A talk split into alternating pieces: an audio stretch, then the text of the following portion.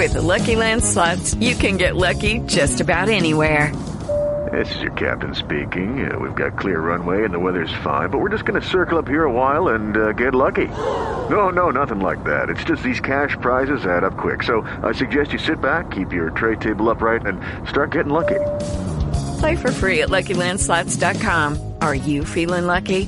No purchase necessary. Void where prohibited by law. 18 plus terms and conditions apply. See website for details. Decades ago, I said that, you know, I didn't know much about Brazil, still don't. But from what I heard from people who had been there, or people who were from there, uh, because I'd heard a long time ago that outside of Africa, the largest population of black people is in Brazil. But you don't ever see them on television, even on the Brazilian programs. Just every now and then, I mean, somebody will pan the camera, and you'll spot them on the uh, at, at Mardi Gras time. But where are they the rest of the time? When they make the advertisements and do all the hoopla and whatnot. You wouldn't think that it's you know, it was just you would think that there's just a smattering of black people in Brazil. I mean, when I say black people, the black people that look like black people in Af- in Central Africa. Mm-hmm. But the, the numbers are huge. But they all push back up in those hills. But when it comes to classification, from what I understand, Brazilians will tell you, we don't have any discrimination here. You know, everybody's the same. Color don't make no difference here. This is Brazil. In Brazil, Carnival is in full swing, but far from the beaches and tourist packed events in the working class and predominantly Afro Brazilian neighborhoods, Carnival is decidedly different. Known there as Bate-Bola, crews in Rio's outskirts don clown like costumes and race through neighborhoods to a frenetic mix of funk, fireworks, and fear. Men have long dominated Bate-Bola, but as NPR's Carrie Kahn reports, women are joining in. Monique Vieira is busy sewing long strips of colorful pink lycra pieces for the Ben Feito, or Well Done Crew's Bate-Bola costume this year. É, eu tô costurando isso aqui é uma touca. Ela vai embaixo da máscara. I'm sewing the cap here to cover the crew member's face, she says. The 39 year old mechanical engineer says she also sews the huge ruffly skirts, as well as the bulging feather filled sleeves. Incandescent colored tights are part of the mix, as well as a glittery headdress. We do it differently than Carnival in Rio's beach neighborhoods and tourist areas, she says. Um bloquinho, vai mais à vontade, vão quase nus, então continuado com outro carnaval, né? They like those block parties, she says, where everyone is practically naked, but not here. Bate-Bolas, loosely translated as the ball beaters, celebrate Carnival in Rio's outskirts. Their name comes from the ball tied to the end of a large stick that they slam against the ground, enchanting and intimidating onlookers. Just where this mix of extravagant costumes and revelry came from is much debated. Some say Portuguese colonizers brought it over, or like Andra Maturana, who runs Benfeito with her husband, believes it was born out of her neighborhood's working class roots. Eles vestiam essa fantasia batiam bola na frente das fábricas. Workers in industries out here would wear their oversized overalls and go on strike and bang balls on the ground as a form of protest, she says. As a kid, her mother wouldn't let her join Bate-Bola, saying it was too dangerous. Crews were known to fight rivals in the streets, and the media highlights any local brawls to this day, she says. But now 26 and a new mom, Maturana says times are changing. As drummers practice at her home that doubles as the Benfeito workshop, she says Bate-Bola is overcoming the stigma. Era uma cultura extremamente masculina, né? só tinha homens, mas hoje em dia deve... It has long been an extremely masculine culture, but today more and more women participate, she says. This year 40 women are taking part. There were only 6 when she started in 2018. But she'd like to see more help from the city. Sabrina Veloso is a cultural researcher in Rio. As grandes patrocinadoras não olho para o bate-bola enquanto uma manifestação cultural. She says the big carnival sponsors aren't interested in bate-bola. Veloso, who is also a member of the all female Berlechis crew, says Rio's working class outskirts have long been marginalized. It's not surprising its celebrations don't get much tourist promotion nor dollars. Unfazed, Veloso and her all women crew get ready as funk music booms on the street below. Crew leader Vanessa Amorim says she'll keep spreading the word of Bate-Bola. Mas é uma coisa que a gente luta e persiste e sempre mostrar a parte boa. We keep fighting and persisting. As a barrage of fireworks fill the sky and drown out the music, the Bate-Bolas hit the streets, bashing their balls on the ground. The men's crew starts running too. Vanessa Amorim says Bate-Bola is finally getting respect here at home too. Então a gente se coloca hoje em dia iguais a eles, e não atrás e nem na frente, mas a gente anda junto com eles. These days, even the men are accepting us as equals. We no longer parade behind them or in front, we do it side by side. Carrie Kahn, NPR News, Rio de Janeiro.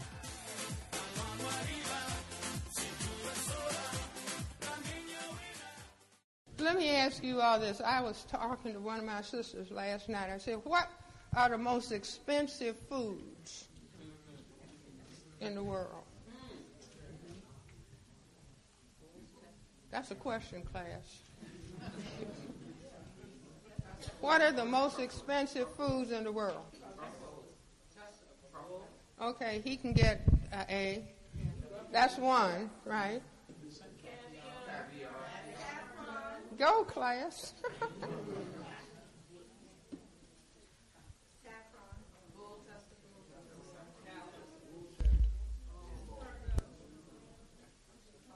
Truffles, caviar, not oysters,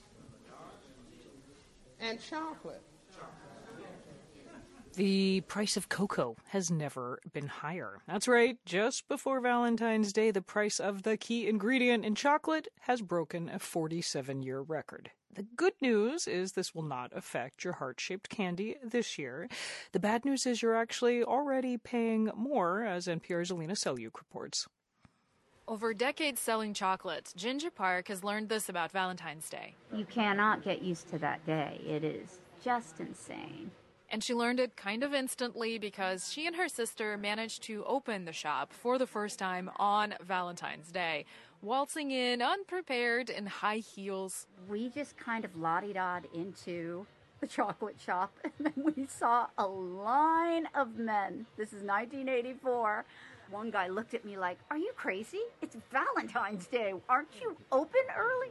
Park's little store in downtown Washington, D.C. is called Chocolate Chocolate. Its shelves and displays glisten with shiny domes of handcrafted bonbons. Green tea, shiso lime. And nostalgic sea salt caramels. Pecan caramel patties. Chewy, gooey, crunchy. The sweets travel here from Belgium and Switzerland, Vermont, and Kansas City. And everywhere, chocolate makers and sellers are feeling the price crunch. Pre pandemic, our Belgian chocolates were around $65 a pound, and they're now $85 a pound. So it has really gone up. And the same with our artisanals. The main culprit is cocoa. It's the one thing you must have to make chocolate, and its cost has been grinding upward for two years. Over the past year, it more than doubled, and this month it reached an all time high, breaking the record from 1977, a year before Hershey introduced Reese's Pieces. It's made for an interesting several months just watching these prices fluctuate. Every day, Billy Roberts, a senior analyst at CoBank, checks on cocoa futures. That's how investors trade in cocoa. And sorry, I just logged onto there and yeah, those prices are up again. Oh, wow. Cocoa's troubles stem from extreme weather in West Africa, where farmers grow the majority of the world's cacao beans and they faced extreme weather. There were massive rains and then there was a massive uh, dry spell coupled with, with wind. And it led to some, some pretty harsh growing conditions for cocoa. Harvests are coming up short for the third year in a row. Chocolate manufacturers like Nestle and Cadbury began raising their prices too to offset new costs. Cocoa is trading at historic highs. That's Hershey CEO Michelle Buck last week. Given where cocoa prices are, We will be using every tool in our toolbox, including pricing, as a way to manage the business. Data firm Euromonitor says American shoppers are paying 17% more for chocolate than they did two years ago. Experts say because a new crop won't come for months, Easter and especially Halloween could see the worst of it. Ginger Park at Chocolate Chocolate says it's a constant balance. We try not to raise the prices on our customers, but you know, there are times when we have to. We have no choice. Overall, some people say they are switching to cheaper chocolate or buying a bit less. But this Valentine's Day, forecasts say each shopper on average will spend more than they did in the past five years. And Park says her customers have seemed unfazed by higher prices, which is easy to do when you want one of everything. How do I how do I choose? And prices are not listed in the display. I have no idea how much any of this even costs and I don't care. Good. Is this how this works? Chocolate's one of those things that, you know, it's special. And it makes people happy, she says. Can you really put a price on that? Alina Selyukh, NPR News.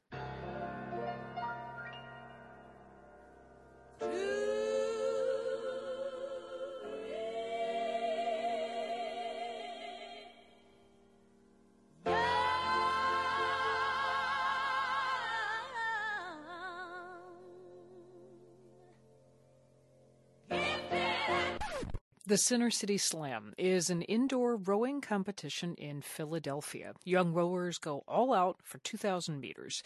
For some, this is their moment. If they do well, they get off the rowing machine and onto the Schuylkill River just in time for spring. Buffy Gorilla reports from Philadelphia. Welcome to Center City Slams 2024. We're about seven minutes away from our first event. It's all happening in a rec center in West Philly. High school rowers are everywhere boys and girls. Some stretching or warming up, others lounging in groups, distracting themselves with their phones. You can smell the high school gym. We are starting on time. On one side of the room is the competition zone, where long lines of rowing machines are waiting. Packed so close together you can reach out and touch your opponent. Please find your erg if you were in our first event. 14 year old Sam Wallace is a freshman at LaSalle College High School. He's entirely focused on his first rowing competition. Sam's dressed in a white t shirt and navy shorts. He's buzzing, talking fast. So I started in the winter. I played soccer in the fall, and I saw crew as one of the sports that LaSalle offered, and I was interested. Coach Meg Kennedy from Mount St. Joseph Academy considers this event the unofficial end of the indoor training season. It's a great opportunity to come out of that winter training mode and to get that feeling of the starting line again. All competitors race the 2,000 meters on an erg, aka a rowing machine. It doesn't sound long until you're a rower and, and trying to do that on the machine. It is really a battle. It's you versus the machine. Sam remembers his first day giving that distance a whirl. Uh, I, I, honestly felt terrible. My arms were killing me, my legs hurt, and I was out of breath. But he kept coming back, and now Sam's one pressure filled row from securing a spot on the team. Yeah, I'm pretty confident. I think I put in enough work, so fingers crossed. Men's high school novice on the A and the B erg. There's no starting pistol, but with a faint whoosh, flywheel spin, and gangly teen boy arms start flying, it's on. A guy a couple ergs down from Sam went out too fast and vomits into a trash can. Not Sam, he's hanging in there. There's a big screen showing everyone's progress, and Sam's computer boat slides in first. He placed 10th in his event. Congratulations. How do you feel? Tired. Sam grabs a soft pretzel from a concessions table He's pretty confident he's made the team. We're getting on the water next weekend, actually. So, yeah, that'll be my first time on the boat. So, I'm kind of excited. And he should be. Sam's results did earn him a spot in the first freshman boat for LaSalle College High School. For NPR News, this is Buffy Gorilla in Philadelphia. Simple fact is, Anderson, we got two cultures down here white culture and the colored culture. Now, that's the way it always has been. That's the way it always will be. The rest of America don't see it that way, Mr. Mayor. The rest of America don't mean jack shit. You in Mississippi now.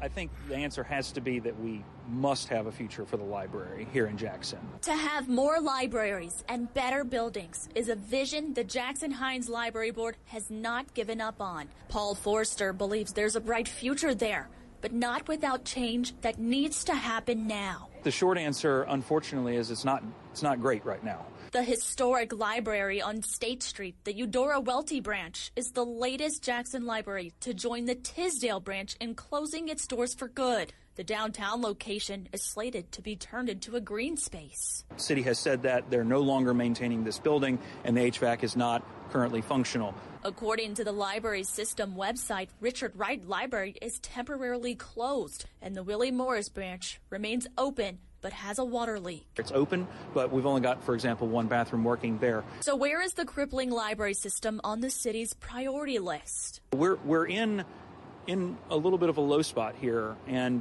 we really need the city and the county to step up and help us look to a future that we have a robust library system. With only five library branches in the metro, thousands of Jacksonians in different parts of the city may have to travel further to visit a branch. I actually go to all of them. Whenever, whatever one is open, that's what I'm gonna go to. Whichever one is closer, that's what I'm gonna go to. For library goers like Quenisha West and her five kids, libraries are essential. She visits the Medgar Evers branch frequently to use the computers to fill out paperwork for public service. My message to everyone is to fight for what we need, fight for things that we need for our children and for ourselves. West and her kids are only a fraction of library goers here.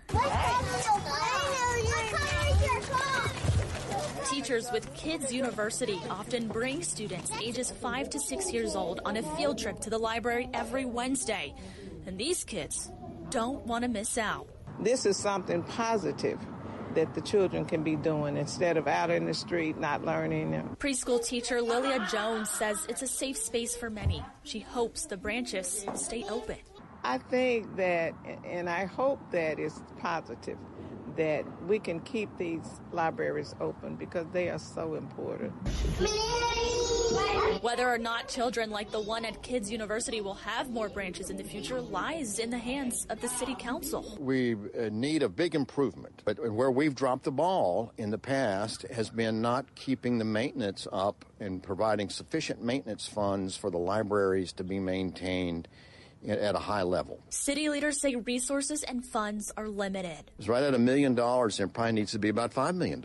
We've had compromised libraries uh, that it's, it's the city's responsibility to maintain those buildings, and we haven't done a good job of that. For all of the library branches in Jackson and Hinds County together, the budget is $4.2 million, but none of that goes to maintaining buildings. Instead, much of the funding goes to staffing and supplies. But we are way behind on what we spend per capita uh, even with other southeast cities like Birmingham, Memphis, New Orleans, not super rich cities either. Recently, the city received a $10 million insurance settlement from a hailstorm that damaged city buildings, including the Eudora Welty branch. In a statement, the Jackson Hinds Library System said they hope the funds from the settlement can be utilized to help reestablish a vibrant central library in downtown.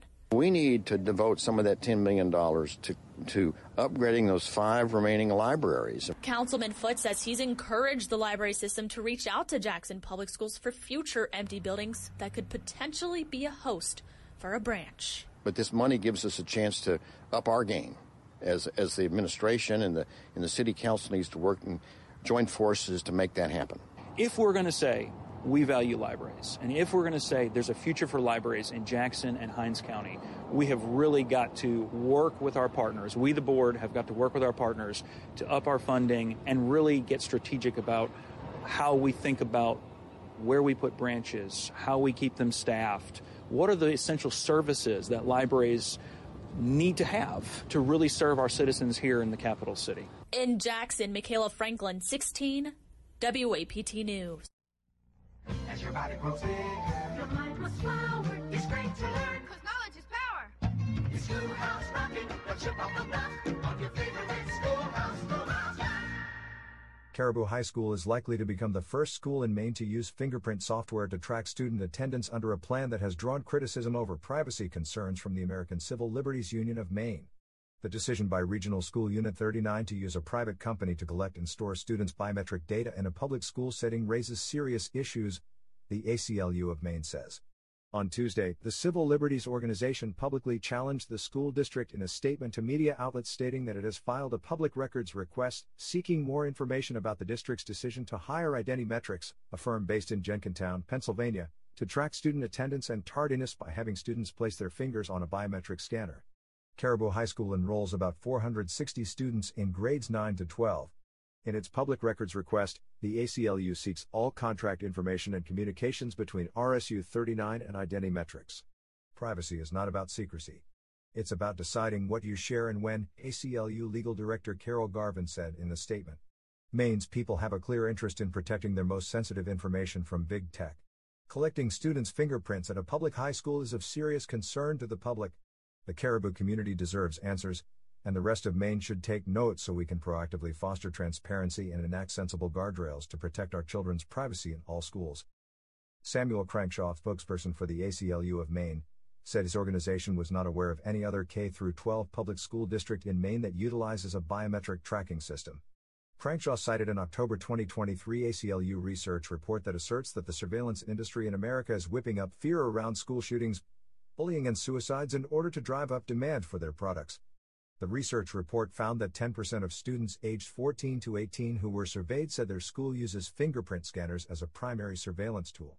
Roughly 49% of students said districts use monitoring software to surveil their internet searches on school issued devices, while 19% of students said their schools use facial recognition cameras. On its website, Identimetrics states that its biometric platform can be used to log attendance, charge school lunch, check out library media, track staff time, as well as manage school events such as dances, sporting events, and student elections. The decision to hire Identity Metrics Incorporated became public last month when Caribou High School principal Jamie Selfridge notified parents and guardians in a letter dated January 24, 2024. Attendance and tardiness records will be entered from the fingerprint system into Power School, the district's student management system, Selfridge said. In her letter, Selfridge said the new student tracking system would take effect in the next trimester, presumably March through June 2024. Selfridge said the new tracking system will prove to be more accurate and less time consuming than tracking a student's attendance manually, will streamline the attendance process and allow teachers to spend more time educating students rather than keeping tabs on missing students, and will significantly enhance school security measures by ensuring that a student's entry and exits from the high school are accurately recorded. Privacy issues acknowledged. But the principal also acknowledged that the introduction of a new tracking system might concern some parents. Please be assured that the new software adheres to strict privacy guidelines, and it will only be used for attendance purposes within our school environment, Selfridge wrote in her message. We understand that the introduction of any new technology can produce skepticism or concerns. Thank you for your cooperation and support in helping us implement this innovative solution. We firmly believe that the software will contribute to improving our school's operations and ultimately enhance the educational experience for your child, Selfridge said. Selfridge and RSU 39 Superintendent Jane McCall were contacted by email on Tuesday and asked if parents will have the option of opting out of the fingerprinting system, if there were going to be safeguards in place to protect student data from a privacy breach, and if there were guarantees against having a student's personal information sold to advertisers. Selfridge and McCall did not respond to the Press Herald's request. Attempts to reach the chairperson of RSU 39's board of directors also was unsuccessful. The, the first thing we're going to do to, I think, stop racism and stop focusing on racism. Stop focusing on racism. One, you're charged with aggravated criminal damage to property. That is a subverted.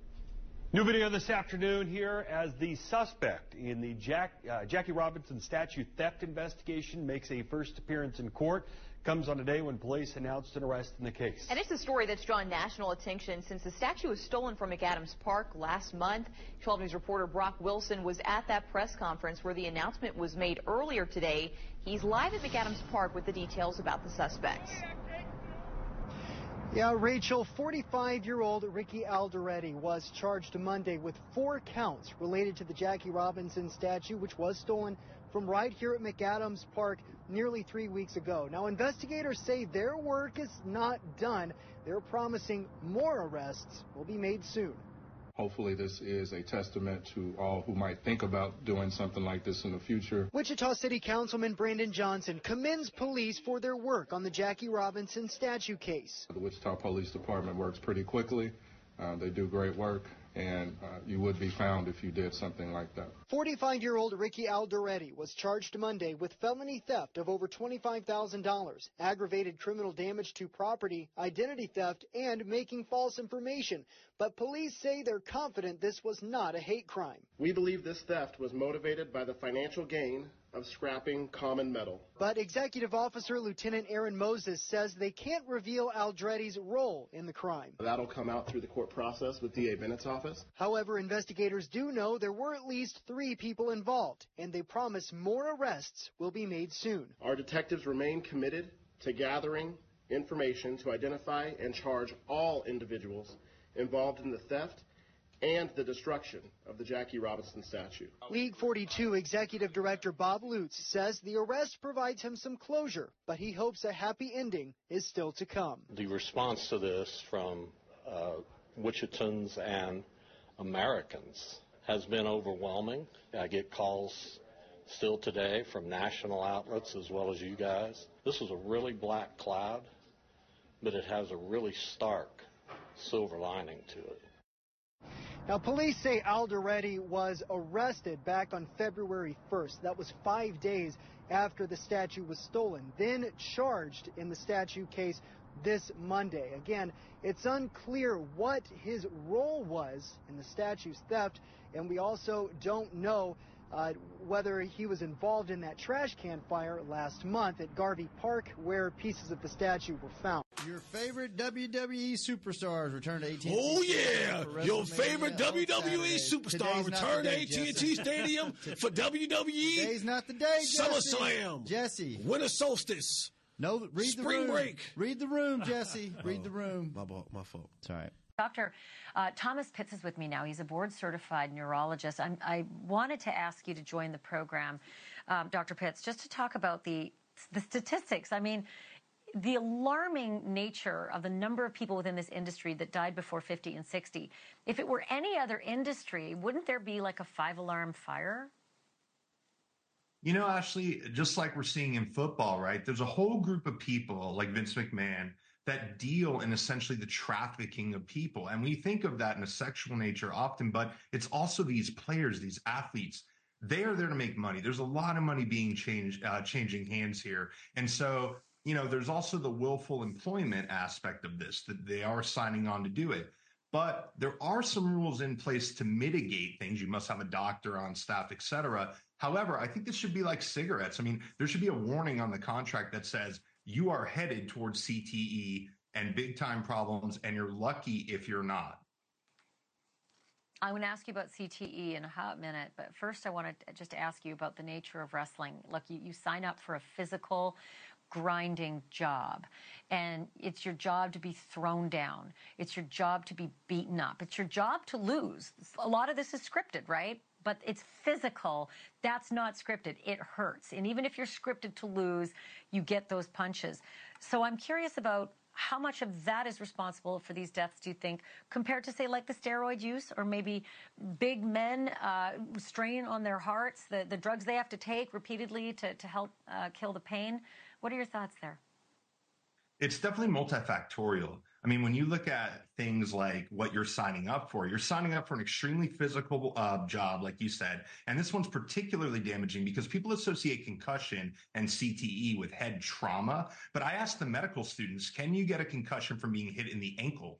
And yes, you can if it causes enough shearing force with the brain. The brain has gray, gray matter and white matter. They're two different weights. They accelerate and deaccelerate at two different speeds and shear the nerves. That's a concussion. So just the flipping can cause a concussion. And, and what I would say is what's really killing these guys is not just the physical aspect. They are signing up for arguably one of the most toxic cultures in sports where steroids are celebrated and encouraged, where alcohol use is used to mitigate pain, then later um, widespread use of oral painkillers with very little opportunity, like you said, for health insurance or or med- breaks for medical care. These people are being used until they're dead. The farmer in the Dow, the farmer in the Dow. Hi ho, the dairy-o, the farmer in the Dow. It turns out the map is changing for agriculture too. American farms are getting bigger. The U.S. Department of Agriculture's latest census report found that in 2022, the average farm was 463 acres. That's up about 5% from 2017, when the last census was taken. Meanwhile, the total number of farms fell by more than 7% in that time. This reflects a decades long trend of consolidation in the industry. Small and mid sized farms are struggling to compete and larger operations are often ready to snap them up if they fail. Marketplace's Savannah Maher has that story. The businesses that control our food supply have been consolidating for decades. And that includes farmers themselves, says Phil Howard, who studies food systems at Michigan State. Policies have tended to just reinforce the idea that it's better to get big or get out.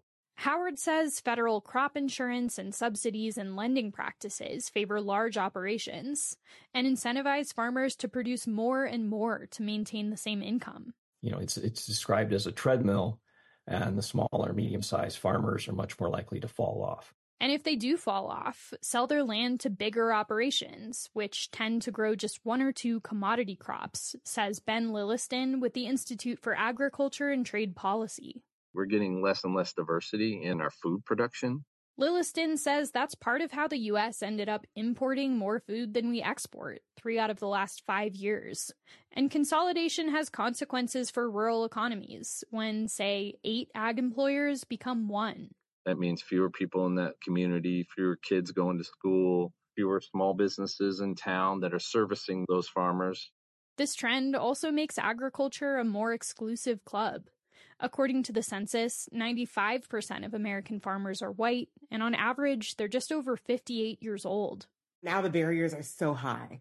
Dania Francis, an economist at UMass Boston, says generations of discriminatory lending practices have already separated black farmers from millions of acres of land. Larger farms, more capital needed. Just like it's harder to buy into that great neighborhood for a house, it's much harder to buy into farm ownership today especially if you don't own farmland to begin with. I'm Savannah Maher for Marketplace. It, it's okay. See, I, it, the code doesn't say nothing against somebody going into business. That's you know, going into business is just going into business. That's all. Mm. If you can find a business to go into where you can make some money. I mean, you know, there are some, some black people who are in business. They run in little barbecue stands or something. You know, a chuck wagon.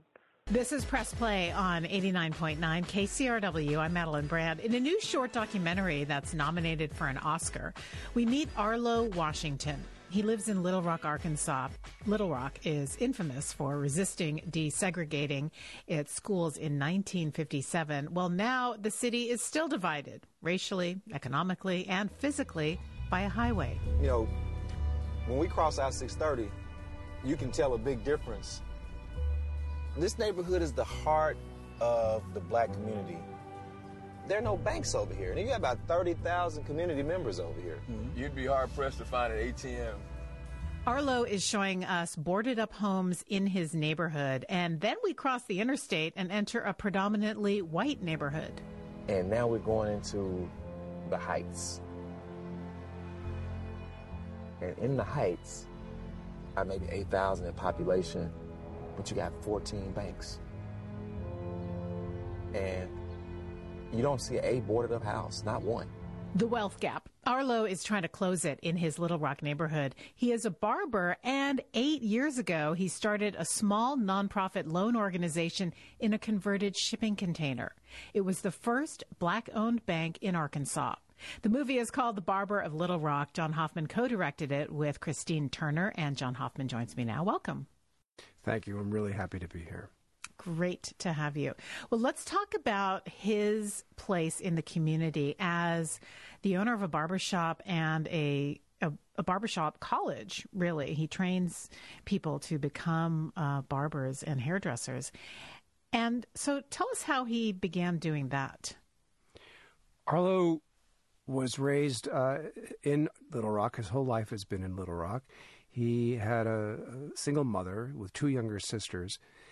And when Arlo was 17, his mother died uh, of cancer, and leaving Arlo with these two younger sisters, and you know, really uh, an adulthood to figure out. And it was not long after that that he decided to become a barber, to have a steady income, and trained um, sort of on the job. And in typical Arlo fashion, it wasn't long before he was able to open up his own barbershop and had the resources to do that, and then bought another barbershop and started expanding the number of chairs that he was overseeing. And the barbershop is a very important um, community center in, in, in many ways. And people started asking Arlo, the way they have asked other barbers in the past, uh, for a loan. Duke Arlo, can you spot me $100 till I start this new job? Arlo, you know, I'm behind on my rent and I need a couple hundred dollars. You know, can you loan me a couple hundred dollars? And Arlo came to feel that and understand um, in a way that wasn't clear to him until he achieved a certain amount of success uh, that these small loans were having a really outsized impact on people's lives, and people were paying him back. Um, and but he started to really contemplate uh, this uh, unmet need in his community, this this credit gap in his community, and looked around and saw that there were really no financial institutions that these people could turn to. There, there really was, other than a payday lender, that was going to really lead to um, a debt trap that people could not get out of. Um, people had nowhere else to turn to, and it, you know, Arlo is, uh, you know, an incredibly smart entrepreneur and businessman, and he started thinking, you know, there's this credit gap that maybe he can fill if he opened up a loan fund. It was in that time that his uncle, who was a security guard in Chicago at a CDFI, a community development financial institution, who said, Arlo, you know, you should look into these CDFIs. And Arlo downloads the legislation, reads the legislation, and says, I can do this. And here we are. How did he do it? How did he get the money to lend to other people? So CDFIs uh, were created under the Clinton administration. So 30 years ago, Bill Clinton understood that there are communities in this country, whether for historical reasons or geographic reasons, are uh, cut out of the financial system. That, especially in the black community, there is just a history of really systemic and systematic exclusion of, from the financial system. And so Clinton understood this and created this program that was specifically set up, run by the, the Fed, the Federal Reserve, to get capital into these underserved communities. So Arlo applied, um, developed capacity, um, a lot of mentorship that he, you know, he sought, and eventually he got his first tranche of, of capital from the Fed. So he was doing this, applying for this money, figuring out how to run this nonprofit loan organization while also running his barber college? Exactly. Wow, busy guy. Yeah. So, yeah. um, how did you meet him? Well, we wanted to make a film looking at the racial wealth gap, and so the question was, well, you know, how do we even begin? Where where can we go to make uh, this gap real to people? And if possible, can we point towards solutions? We were, um, it was suggested by a number of people that we read a book called The Color of Money by a woman named Mehrsa Baradaran. And it's uh, a look at the history of black banking in this country since Reconstruction. And her research shows that it, this has been a series of failures um, since Reconstruction. That um, any and almost all, save for one program, has uh, by the government has um, failed to help black communities develop um, sort of financial stability and independence. And the one program is the CDFI program that was created by Bill Clinton. It's the only thing that um, economists can point to as working. And you sort of look under the hood and you see that these are what they call high touch financial institutions, where they are working with, a, with uh, populations that traditionally have been cut out of the financial systems. Um, so they do not have necessarily the, the the sort of credit scores that you need. They even might not be banked. They call the unbanked, and so you have to evaluate risk in very different ways. Okay, and we started learning about a lot of these these institutions and said this might be a ripe opportunity, creative opportunity to embed in one of these institutions, follow the money. And we were pointed to a conversation uh, during COVID, a Zoom conversation between Bill Clinton and a woman named Donna Gambrell, who was the first director of the CDFI program 30 years ago. And it was a love fest between them. They know each other well. Um, and so we reached out to Donna, and who is now the president of the National Association of Black Bankers. She runs an intermediary fund for CDFIs. And we said, Can you suggest a black owned CDFI? And she said, You know, there's this guy in Little Rock, Arkansas. His name is Arlo Washington.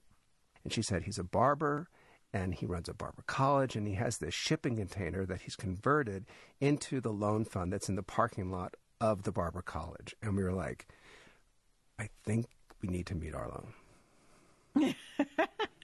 so you met, and from what I understand, you filmed for a year. Correct. About 400 hours of footage. Wow. And you really are a fly on the wall, and I want to play a clip that illustrates that. Uh, here is an interaction between Arlo and one of his clients. This is a woman who's also a student at his barber college, a client of his uh, loan organization, which is called People Trust. And here is a conversation an interaction that illustrates how they figure out how much money to lend someone. While you were in the program, you accessed uh, 3,500 small business loan. So maybe if we could extend that. Mm-hmm. So if we extend the 3,500 that we already gave you to up to 10,000, uh, and we do it for two years, your payments be like 452 a month. How soon would you would you need before you start making payments? I would say a couple months just to get me going. So maybe we deferred your payments for 90 days. That'll help you to. Definitely. I appreciate that. All right, cool. Can you talk about how it works? Does he charge interest? And how does he determine whether someone is, I guess, quote unquote, credit worthy? Even though uh, People Trust is a nonprofit loan fund, it has to generate income to sustain itself. Arlo has to pay a staff of people. Um, and he ideally wants to be growing the capital that he can recirculate so he can um, make more and more loans. So there is interest. Um, and that all that is regulated, and it is far, far less than if she had gone to a payday lender, which have been outlawed now in the state of Arkansas, um, for that reason, that they create sort of onerous burdens on people. And what Arlo and his team are doing with anyone and everyone that's coming in the door is evaluating risk differently than you would do with a credit score. Because a lot of the people that they are providing resources to don't have access to credit historically. Their families don't have access to credit historically. This is the you know the consequence of generational um, lack of wealth and people not having um, c- collateral. They don't have a home that they can use as collateral for a loan. Um, they don't have the savings that they can point to, you know, as as a collateral. So they have to evaluate risk in a different way. Are you employed? Do you have a job? What is your employment history? What is your paycheck every other week? And so that they'll look at all these other factors other than a credit score to evaluate the risk. They don't want to make a loan that is beyond a person's capacity to repay that loan. Ideally, with everyone, they want to start with a small loan that people will have no trouble repaying. Then say, okay, your business is now growing and you can expand that business and we let's look at a larger loan. So Lincola, who you heard in that scene, is doing great. She is has a, built up a clientele in the couple of years since she graduated from Washington Barber College, and she is now self-employed, successful, you know, hairstylist. And he also makes personal loans though too, because there are scenes in your movie where he is talking to someone who has really nothing, like an unhoused person who really just needs money for food. And is is that considered a loan? So in those scenes where you are seeing people who are homeless. You are seeing people who are homeless because their home is burned down. Um, there's just tremendous, they're undergoing, you know, just tremendous stress. Arlo has the capacity, because of the partnership that he's made with a lot of foundations, to make grants. So in those instances, he is cutting someone a check. This is a grant. Here's a thousand dollar grant. Here's a five hundred dollar grant. Here's a fifteen hundred dollar grant, because Arlo, the philanthropic community of Little Rock and Arkansas, understand that as a frontline sort of defense against, you know, really um, unnecessary hardship, Arlo can be, you know, um, preventing people from falling between the cracks, literally, um, and sort of being lost. Um, and so these are these are life saving grants that Arlo is able to make. And people pay the money back, the people who are getting loans for their businesses. And you have a statistic at the end of the movie that says 95% of the people pay back what they're loaned. How does that compare to the regular banking system? I wish I could give you a national average for the national banking system, but every banker who has seen the film is shocked at, the, at that 95% number. So it has to be considerably less than that. Why aren't there more Arlos? Well, there are 1,500 CDFIs in the country. Hmm. So there are other Arlos, and that's why we, it's one of the reasons why we thought that this is an important program to build awareness of. But Congress appropriates, you know, hundreds of millions of dollars every year to the CDFI program. The racial wealth gap as Arlo says in the beginning of the film, and it's you know it's a truth that he you know states is a trillion dollar problem. So the few hundred million dollars that Congress is appropriating every year for the CDFI program is is literally a drop in the bucket.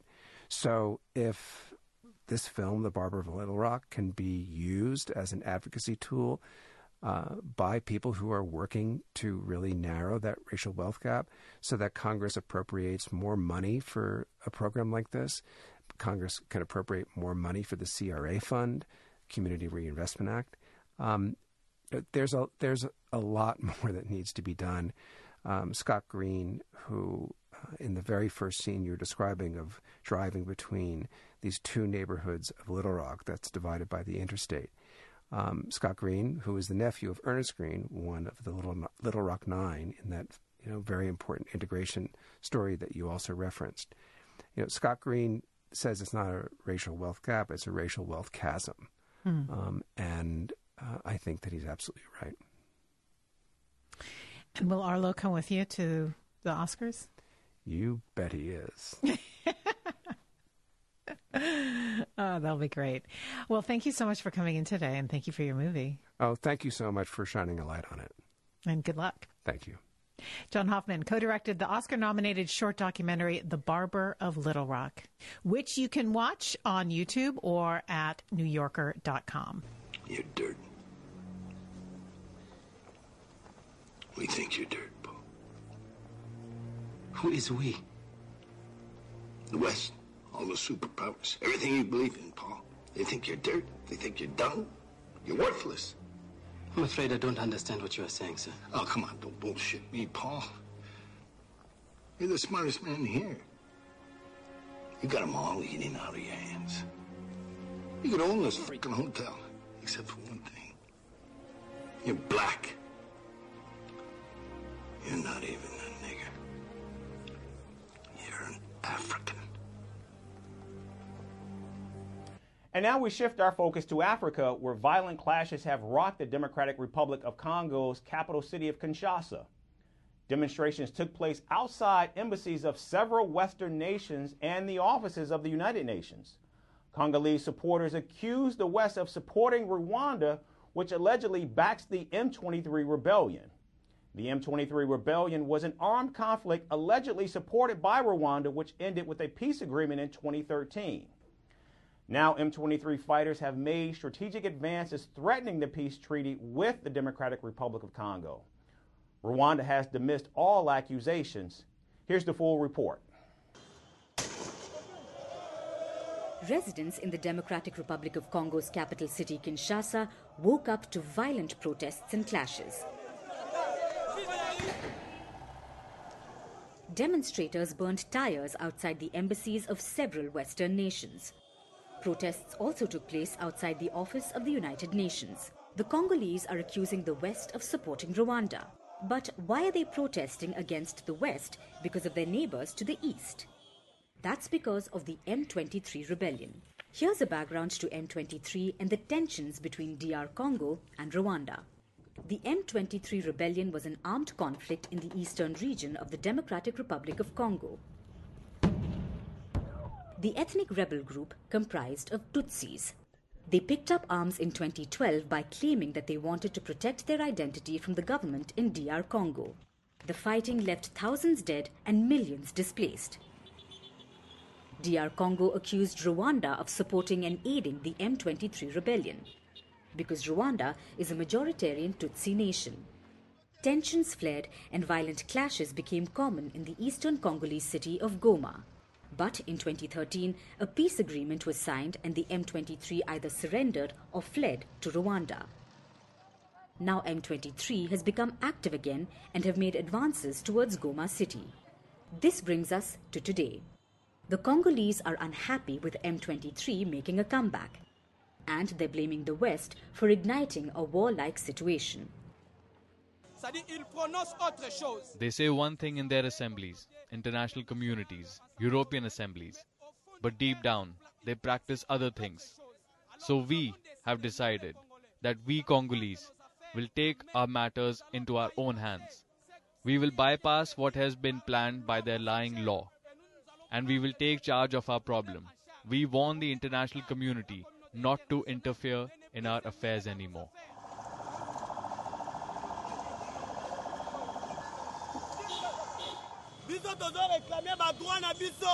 We're claiming our rights. France and the United States are fostering the war in the eastern DRC by supporting the rebellion. A country like Rwanda cannot fight against the Democratic Republic of the Congo. We are marching. We are not breaking or destroying people's property, but the head of the police is sending his officers to chase us away.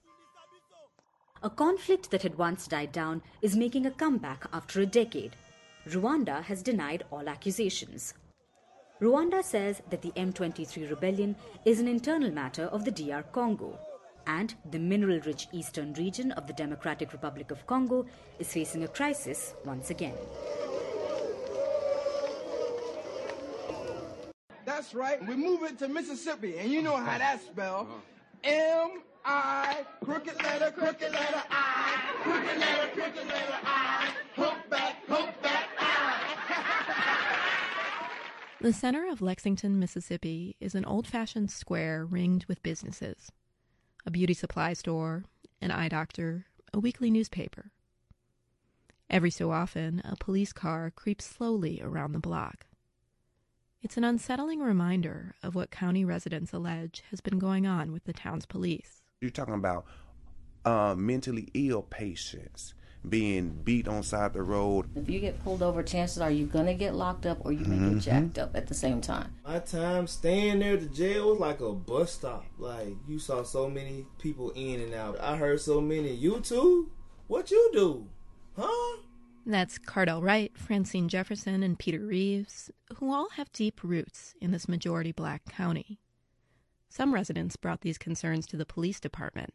Civil rights attorneys filed lawsuits. The claims brought in the Justice Department, shining a bright spotlight on an unlikely place. Only about 1,600 people live in Lexington. These investigations have happened in cities as big as Memphis or at big agencies like the Louisiana State Police. Federal investigators are now pouring through records, looking at video, and interviewing people. And these reviews often lead to big changes in police departments. But Lexington feels different. One area resident I spoke with compared the police department to the mob. Cardell Wright, an organizer and president of the Mississippi Freedom Democratic Party, says he's waiting to see what will happen. It was a, a ray of sun, sunshine for the Department of Justice and the U.S. Attorney's Office to open the huge. pattern and practice investigation, but we need to get to the finish line. Another organizer, Francine Jefferson, is pretty skeptical. For some reason, it just seems that we're not going to get the justice. That's how it feels to me deep down inside. It's like there are too many people. Over the past couple years, the two held meetings and news conferences. They worked to get people out of jail. They went to court and met with officials about Lexington policing. Jefferson is trying to stay optimistic, but the region's struggles fuel her doubts. We've got two Mississippis. Hmm. There's one for um, people of color and, and poor. That's that's kind of together. And then there's uh, one for the status quo, those who have, the have and have-nots. That's where we are. There's crime, too. It's funny. In Lexington, people told me they're worried about robberies and shootings. This just isn't a place where people say they want to ban or defund the police. Take retired educator and activist Sherry Reeves. I believe in law and order, okay? I believe in policing, but policing the right way, without harassment. I meet Sherry and her son Peter in a cozy wood paneled den with deer and geese etched on the walls. Peter is a plaintiff in a civil rights lawsuit against the department and local officials. Sherry Reeves connects Lexington's problems to officer misconduct all over the state. Like in Rankin County, where several officers recently pled guilty to criminal charges. She hopes the investigation can be an example that can lead to change. I don't want my child, my grandchild, growing up scared, scared of the police. What the way forward looks like wasn't always clear. Not very many people I spoke to could tell me about specific changes they want to see. But one former officer and whistleblower agrees things could be a lot different. How you guys doing? Robert Lee Hooker Jr. recorded Lexington's former police chief, his boss, allegedly using racist slurs and bragging about shooting people. The recording set off a media firestorm. It drew international attention to Lexington. Knowing that my mom and my daddy picked cotton, I couldn't let it go. Hooker left his job. Now a county sheriff's deputy, his living room is a tribute to his law enforcement career. A flak jacket, scattered ID badges. One of his Lexington police paychecks sits on his coffee table. Wait, how much did you say officers were making? The making? last time, the last time I heard their pay rate was ten sixty three. It might have gone up to eleven something, but that still ain't no money, baby. That ain't no real money. The lack of resources in Holmes County is even felt by law enforcement. For this officer, this area is complicated. It's a place that needs good cops to thrive. But where people ask his permission to drive through town, afraid of being thrown in jail, You know, um, some cops be cops for the wrong reasons. They cops for the wrong reason, baby girl. They did. Lexington's mayor and city attorney declined an interview request citing litigation. Its police chief didn't return inquiries. The Justice Department plans to release a report if investigators find a pattern of violations of people's rights. If they don't find anything, they'll say that publicly. For the Gulf States Newsroom, I'm Kat Stromquist. I call it the missing white woman syndrome. if there's a missing white woman, we're going to cover that every day. it's true. You're watching Alaska's news source. I in no way want to dishonor the voice of the victims of sexual violence or the Alaskan Native voice who has been crying out for justice for so long. That was Representative Sarah Vance apologizing on the House floor this afternoon, minutes after the House minority accused her of making appalling comments about missing and murdered Indigenous people last week during a Tribal Affairs Committee meeting. Joe Cadot has reached out to Representative Vance as well as lawmakers who are asking for an apology. Joe joins us now with what happened and why. Joe? Mike, this all stems from a Tribal Affairs Committee meeting on February 7th, that's last Wednesday in Juneau, when after more than an hour of testimony that day by experts on what they call a crisis of Alaska Native and American Indian women being sexually assaulted and a wide disparity between Indigenous people being assaulted compared to the general population, that's when the House Coalition says Representative Vance made what they called appalling and offensive comments minutes after we got a press release early this afternoon from the coalition asking Representative Vance to apologize. She then apologized on the House floor a few minutes later, which we just saw a few minutes ago. Representative Maxine Dibert of Fairbanks, who's also Alaska Native, says she's appalled about Representative Vance's comments. My reflection on the statement was that it was a step forward towards healing. I mean, us as legislators have the opportunity to change these numbers. And she has not come to me for an apology. My door is open if she wants to, pro- you know, if she wants to come talk to me about this issue. My door is open. Last week, especially since it was during a week of presentations, including that Indigenous women are more likely to be assaulted than white women, here's part of what Vance said at last week's meeting. Dibert says Vance's comments were hurtful and disheartening. For full context, here's part of what Representative Vance said last week. What I continue to hear in this committee over and over again is if you're the only one. And I know that's not your heart. But I ask that when you come and present, that you remember that you have white sisters who are going through the same thing, and they don't feel they have justice either. I've reached out to Representative Vance for comment, and she sent me a text messages a text message right before we went to air, reiterating the apology were heard on the floor, and then going on to say this. I was unaware of the press release until right before my afternoon committee. My goal is to bring healing and justice to all Alaskans in humility and respect and in no way diminish the voices of Alaska Native victims. It is sad that the actions of the minority prove that they are not interested in working together for that cause. And we'll continue to follow this for you tonight. Back to you, Mike. I'm getting in the elevator, and these two high school white boys tried to get on with me. And I just dove off. I said, y'all ain't killing me.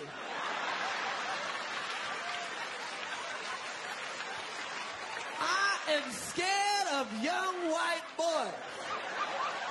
If you white and under 21, I am running for the hill.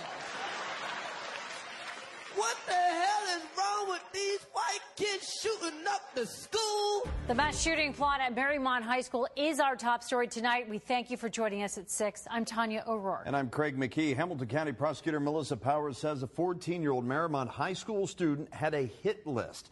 They also say he was conspiring with an adult out of state to carry out that uh, would be attack. So we are continuing our team coverage at 6 o'clock. First, getting over to WCPO 9 News reporter Andrew Rowan. Andrew, how close a call was this? Tanya and Craig, this was apparently a very close call. On that hit list, eight students and one teacher, and we don't know why they were on that list. The student was apparently going to use a gun in his home, and he has a plan to carry. He had a plan to carry it out in a number of days. We want to warn you some of the text messages we're about to show you are disturbing. It was an obvious um, threat. There was no doubt that this was going to occur. Hamilton County Prosecutor Melissa Powers has the text messages that she says proves it. The 14 year old writes, I'd prefer to gas the place, erase the cameras, kill the people we need slash want to, kidnap the attractive ones to rape them. The reply, yeah, sounds like a plan. The person who sent that reply is between the ages of 22 and 24. They're texting from a Colorado area code. Powers didn't say if they've been arrested. AB was charged with a conspiracy to commit aggravated murder. The prosecutor's office is asking that AB's case be bound over to the Court of Common Pleas for trial as an adult. There's discussion of taking the cameras offline and taking care of the front office. The 14 year old writes he needs his hit list dead really soon. The other person says, I got you, bro. One of these texts, the last slide, said, Can this be done tomorrow? That was on January 17th, I guess alluding to January 18th. So is it possible that this almost wasn't, wasn't caught and this went happen? It is possible. The teen was arrested Wednesday after a classmate saw the plan on paper at school and reported it. Suspect and his father. That's the only people in the, in the home. And um, we did uh, have uh, some cooperation from the father. The student planned to access a gun in his home. Could there be charges against the parents? I'm not going to comment on that either. A close call that could have ended in tragedy. But there's no doubt in anyone's mind in this investigation that this was a joke, that this was something that may just was a fantasy, The 14 year old appeared in juvenile court today. He has had no prior contact with the court. If he is tried and convicted as an adult, he could face life in prison. Tanya and Craig. All right, Andrew Rowan reporting that side of the story tonight. You know, some are shifting focus to another student, though. The one officials say actually stopped this potential school shooting from happening. His father is calling him a hero.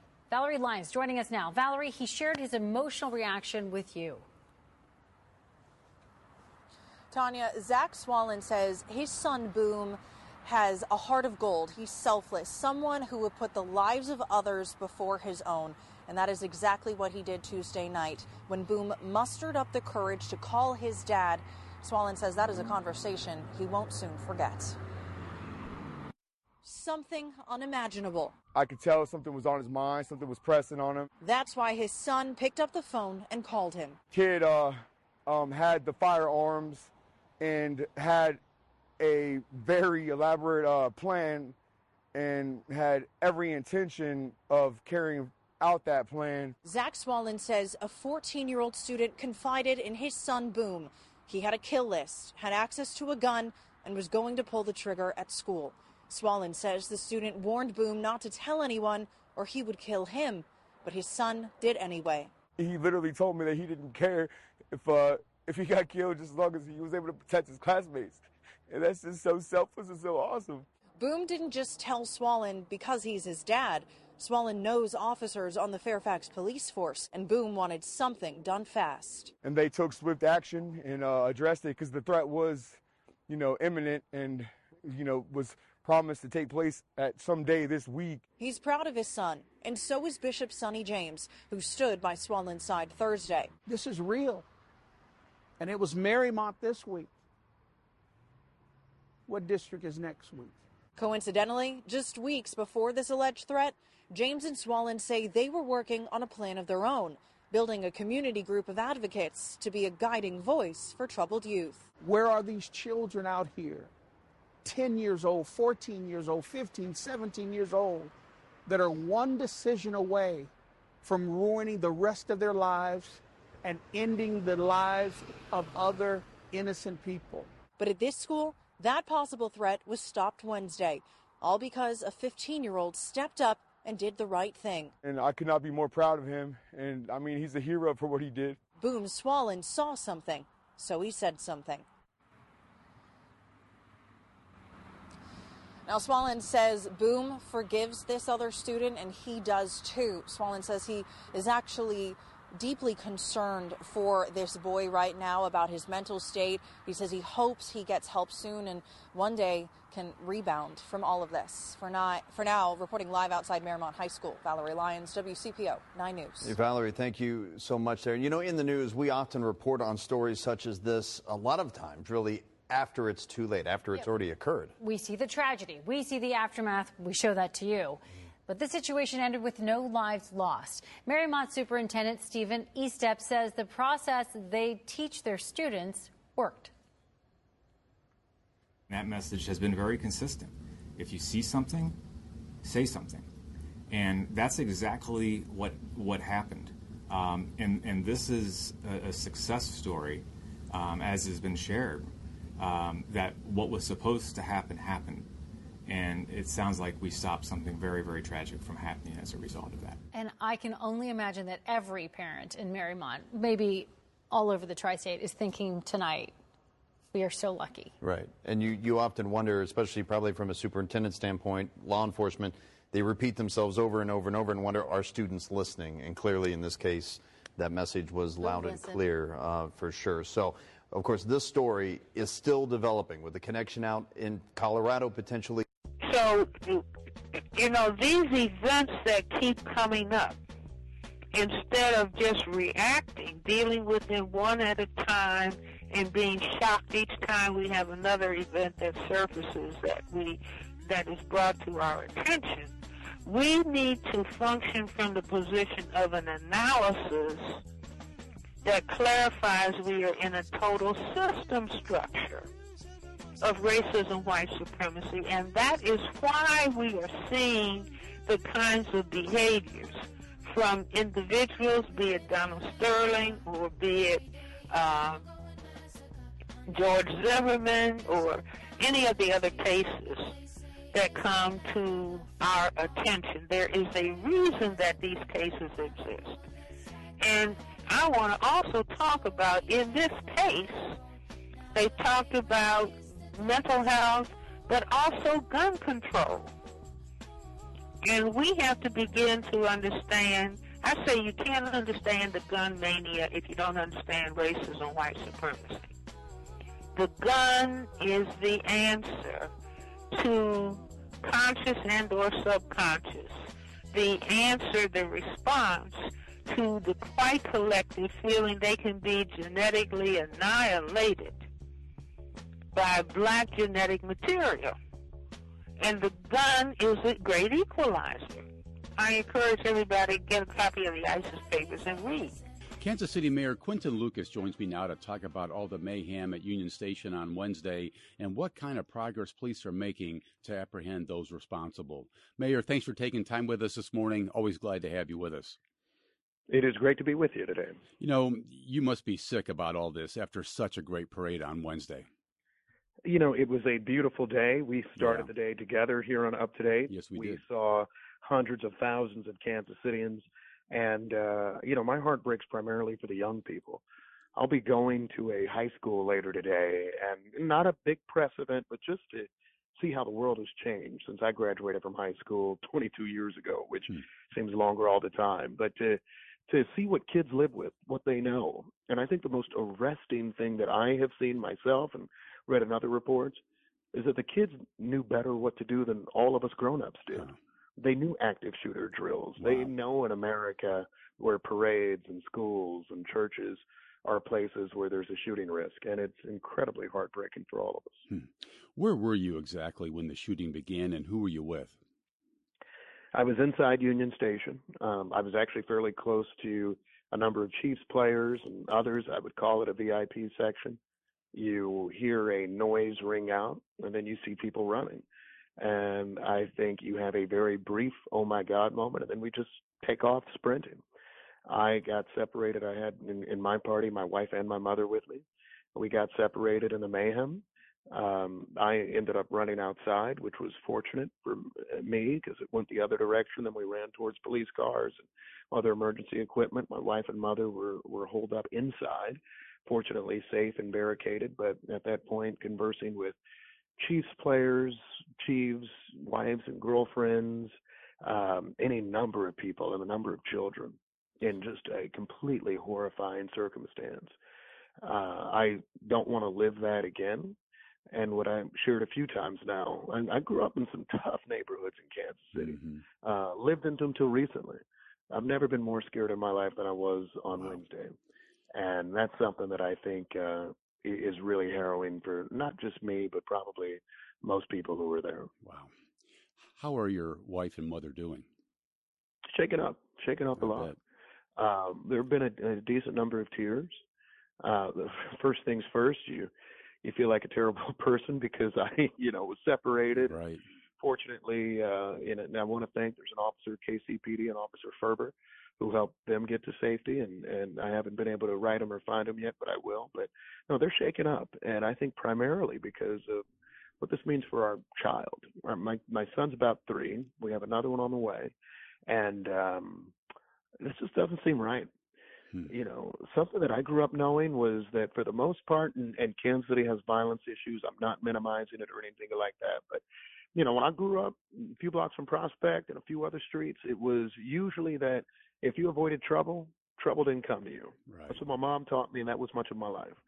The thing about mass shooting incidents, and I will just say it, the guns that people are talking about, and I'm not getting ahead of the stories, but but there are photos of AR-15s. Right. There were sounds of, of semi-automatic gunfire. Right. Those were the sorts of things that were around, and when you have those around, it puts all of us at risk. All of us. And so the 1990s advice I got from my mom of, you know what, get home quick, don't get into drugs, don't do this, hang out with the right people. It doesn't seem like that's something that applies to avoiding a mass shooting today in America. And that's something that we all, I think, have to fight to change. You know, two teenagers were in custody yesterday evening. Police are saying that an argument of some kind triggered all this. What more can you tell us this morning about what caused this mass shooting to take off in the way it did? You know, I do think that we need to have um, more discussion about what causes the dispute itself. This, you know, this isn't your traditional bar fight, which is what many of us would think of with a dispute. A lot of the disputes that are facing our community, and, and we'll need to glean more information on this, are ones that stem from sometimes years long back and forth battles between um, rival factions, people who felt disrespected, families, anything under the sun.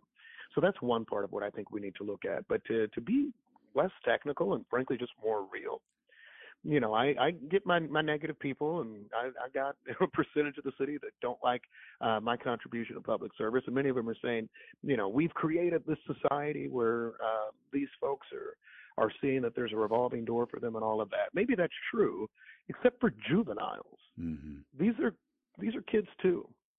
These are kids that you know, 2020 protests were likely middle schoolers they aren't people who've been reading the Kansas City Star, getting updated, and saying, "Oh my gosh, I can only get an 18 month sentence for this or that." Right. So the real thing we need to look at is actually where is the tremendous failure in their lives. And before people jump on it, I hate debates like this. There are so many people who are either or. But my thing is this: yes, we need to invest in particularly the lives of so many of our young boys in our cities. But the guns are also a problem if there were not semi-automatic weapons, not that many people would have been hit. Full Mm-hmm. stop. Yeah. And if there were a way that we had intervened in the lives of 10 and 11 year olds so that we were training them, teaching them how to handle conflict, what to avoid, doing the very thing that my mom was telling me in the 1990s, then we might have a woman alive today and we might have said, wow, what a cool parade, and we'd be giggling about Travis Kelce singing country music. Yeah. And that's where I think we need to go as a city going forward. You know, Mayor, I'm struck by Governor Parson's comments. He's going to join us later on in this program. After the shooting, he said, We can't let some thugs and criminals just take over and ruin what happened. I gather that's not quite your assessment of what happened that day. I have respect for the governor. Uh, we get along well. I, I disagree strongly with uh, how he would describe that situation. I, I certainly do think this was criminal activity. It was lawlessness, and I think that uh, that's troubling. But thugs is a dog whistle in the most classic sense. And I have seen this dog whistle time and again. There's this kind of giant conservative theory on social media now that the reason that mugshots haven't been shown is because the purported defendants are black. And if it were a white defendant, we would have just shown them. That is absolutely preposterous. There are protections to juveniles. Our city has a gun violence problem. I, I'm concerned with gun violence committed by blacks, whites, Latinos, anybody under the sun. I grieve for victims, the majority of whom, by the way, were black in this city last year of Yeah. gun violence. And when you have semi automatic gunfire, when you have weapons of war that are able to kill and injure and maim lots of people, including, what is it, nine children? Then I think it is fair for us to say that that is an issue that needs to be discussed rather than just acting like, you know, what the heck, it's just a few bad Yeah. people. We had 850 cops out there the other day. We had, uh, I mean, dozens and dozens and dozens of cameras and snipers and, and anything under the sun. And none of that stopped And anything. None of it stopped it. Are you anticipating further arrests here, Mayor? I think there is an active investigation. I, uh, I I think when you look at the the volume of shots, it would stand to reason that perhaps there is more involvement, and I think KCPD will continue to do this this work. But um, you know, I think what's going to solve this long term for us is a realistic conversation about about the guns that are killing our community, my community. It's it's why I could feel safer in 1999 living on a street where people actually did get killed than I did the other day outside of Union Station. And I think we have to have a real conversation about, yeah, I'm I'm a man who proposed a 30% pay increase for PD, but how mm-hmm. about a 30% pay increase for social workers in this community? Yeah. A 30% increase in their total number so that middle school kids actually are raised in some way to know how to address violence. You know, you're mentioning address conflict. You're mentioning some gun control matters here. You got an ordinance passed a year or two ago that bars the transfer of firearms and ammunition to minors without permission from the minor's parent or guardian, as well as, you know, the idea of discharging firearms in the city. Why wasn't that ordinance enough to stop this, and how effective has that law proved to be?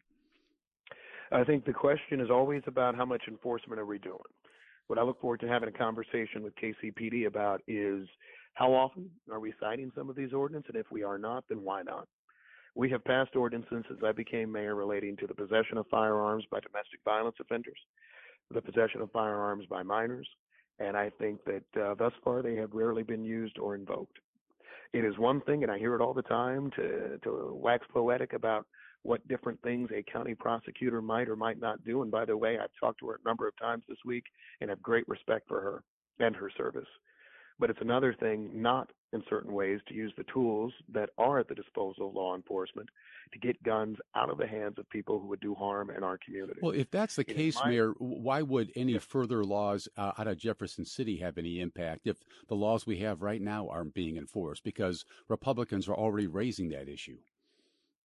Yeah, I mean, if you use that logic, then you shouldn't have laws against fentanyl, speeding, anything under the sun. I mean, you you have a, a criminal enforcement regime so that you can use it. Now, if they're not being enforced, I would actually suggest that's another argument for local control of the police to make sure that every municipal ordinance, even if it enters into the gun space, is one that is getting followed up as quickly as possible. As you know, I'm a one-fifth vote on that board, but nonetheless, that's something that I will continue to push. I think council and mayor in this city are trying to say in every way possible we will do all we can to get guns out of the hands of people. But on the uh, why do we need laws in Jefferson City? The problem right now is that Jefferson City has made lawful the possession of firearms in any number of places. And it's how we end up with young men in some situations with an AR 15 concealed in their Yeah. pants and May- pulling them out in certain situations. Mayor, I'm running a little short of time. Let me just hit two Yeah. quick points with you here. What does this say about our ability to hold the next parade when the Chiefs win the Super Bowl next year? I think I'm going to be a realist about it. And there's part of me that says we can never do a parade again. All needs to be at Arrowhead Stadium, but that's preposterous. We're going to have a St. Patrick's Day parade in a month. We're going to continue to have community events. We'll have security there. But I think all of us, parents, regular people, friends, families, will be more concerned. I think we will get back to a normalcy, but the new normalcy in America is absolutely, for lack of a better term, all messed up that we have to fear for our lives and potential shootings in any event in the future. Okay. And Mayor, do you have a message for Governor Parson, who again will be joining us in about 10 minutes? St. Louis and Kansas City have the highest black homicide rate in the I'm sorry, the state of Missouri has the highest black homicide rate in the country. We are losing generations of black men. What will we do to stop it? Yeah. That's my question. Yeah. And that's something that I think we have the power to do. That's Kansas City, uh, Missouri Mayor Quinton Lucas. Mayor, sure appreciate your time. I'm glad your family's safe, and uh, I always appreciate you spending spending a little time with us. Thank you, and God be with all of you.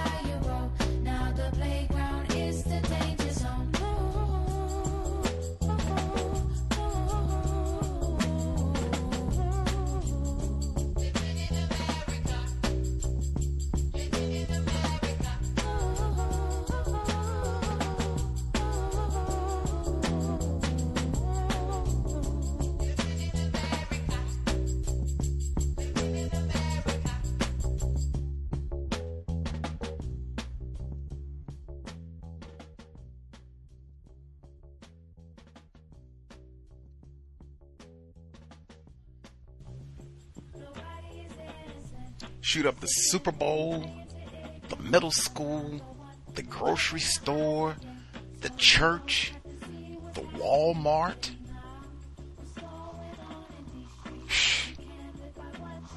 Great equalizer, Dr. Welsing told us. Context of white supremacy.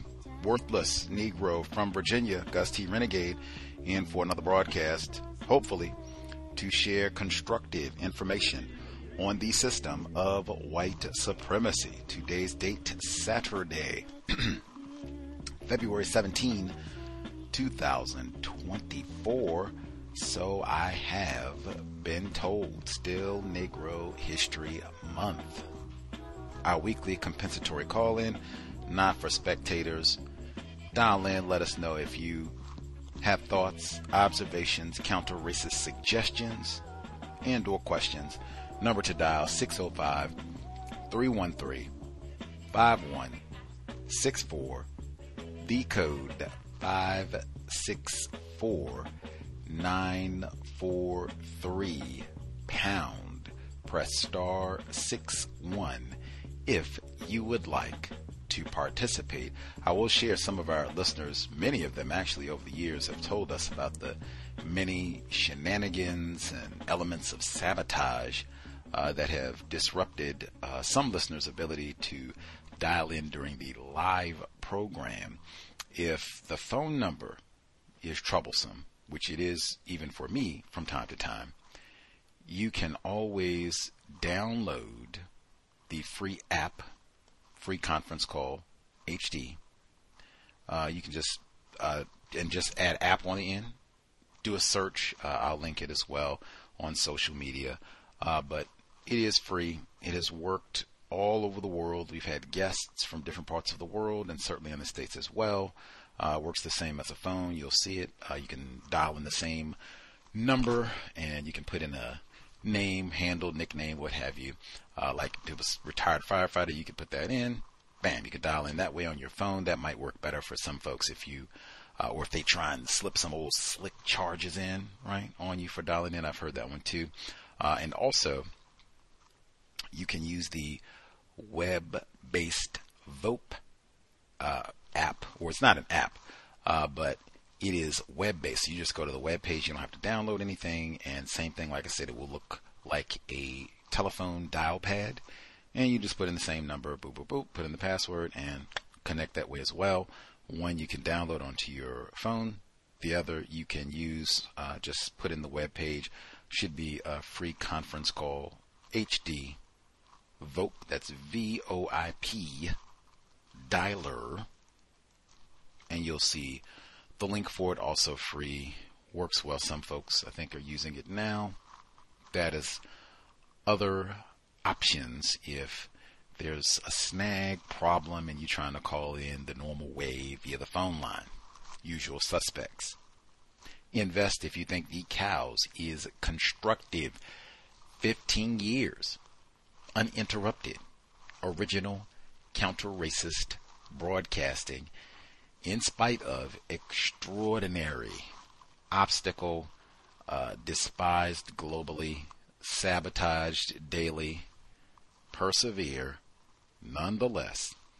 Hit the blog racism-notes.blogspot.com, racism-notes.blogspot.com listener supported counter racist radio. You'll see the PayPal button in the top right corner.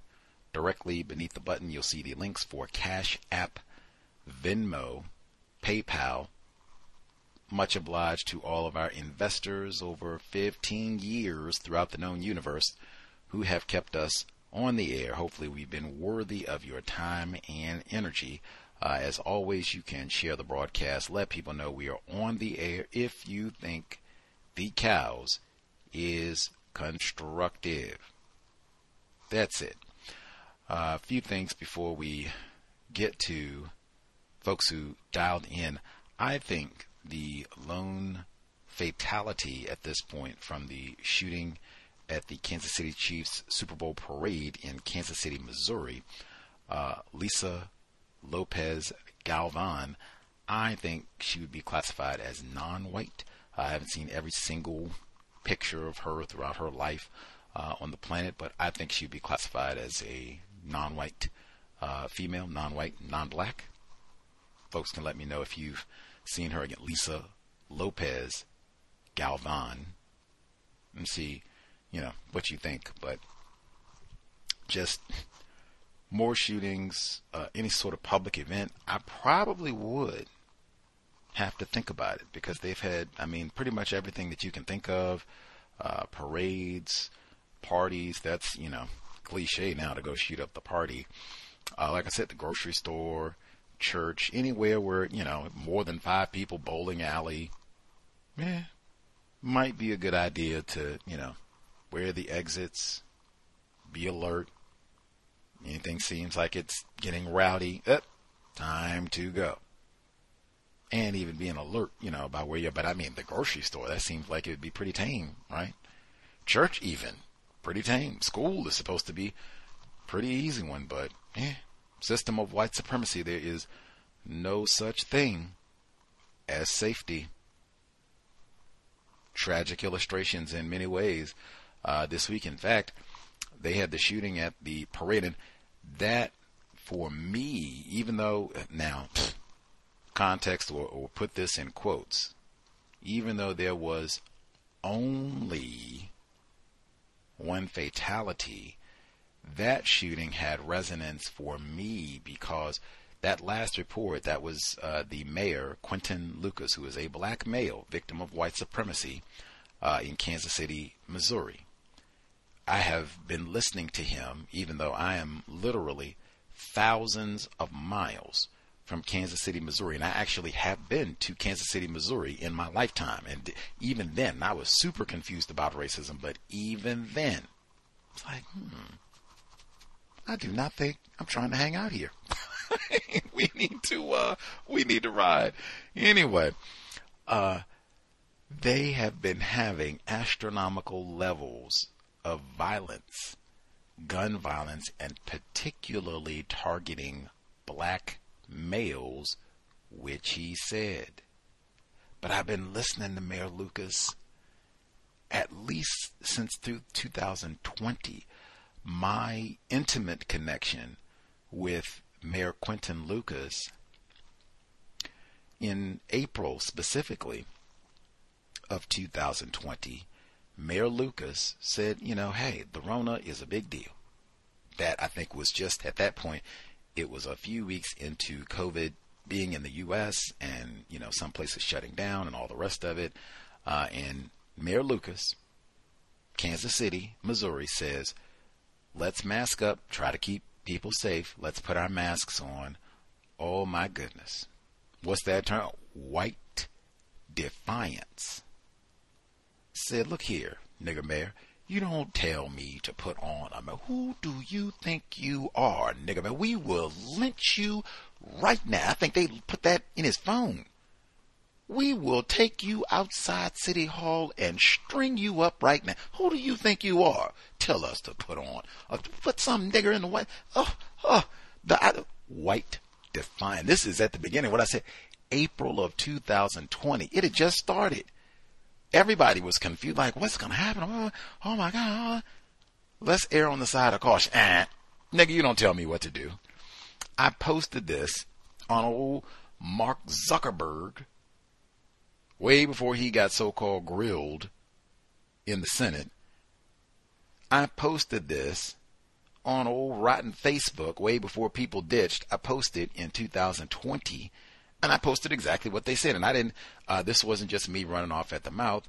I posted a news report, I believe, from the Kansas City Star, because this was widely covered in Kansas City News, KMOV, Kansas City Star. I think St. Louis Public Radio covered this as well but it was widely covered. I posted one of the local Kansas news sites, white dominated even, threatened to lynch the mayor, mayor, called him a nigger, said we will take you out and string you up, and they flagged me. Oh, Mark Zuckerberg flagged me. Hate speech, not allowed. Shame on you, Gusty, and deleted my group page. I said, I'm trying to share what happened to Black Mayor. I didn't call him a nigger. They it's in the news article. It's in the news article. They got it on the Kansas City Star. I tried to appeal. They ignored me. I said, man, for sharing about the mayor. Oh, No count Mark Zuckerberg, no fan of him, anyone at Meta.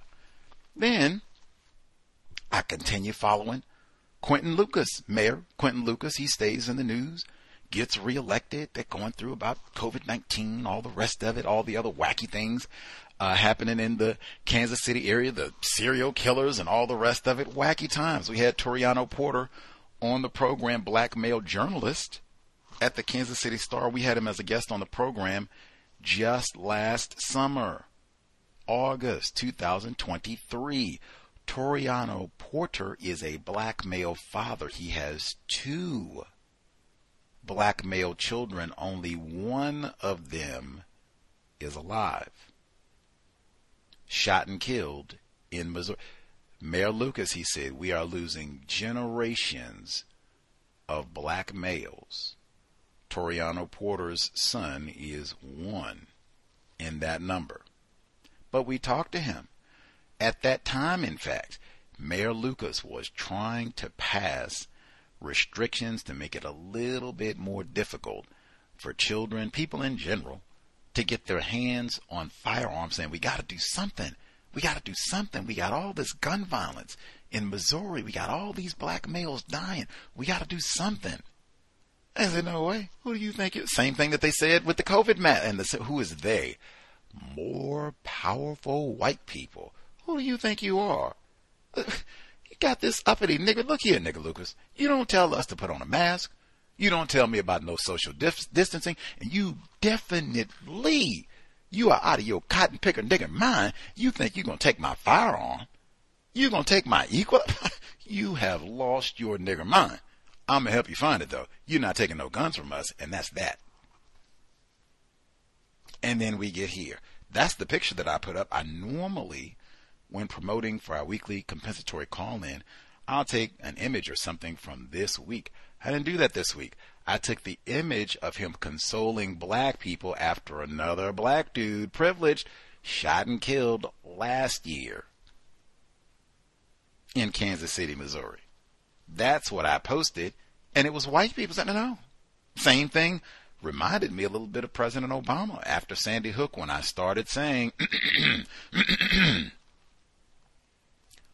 white people do not care about children.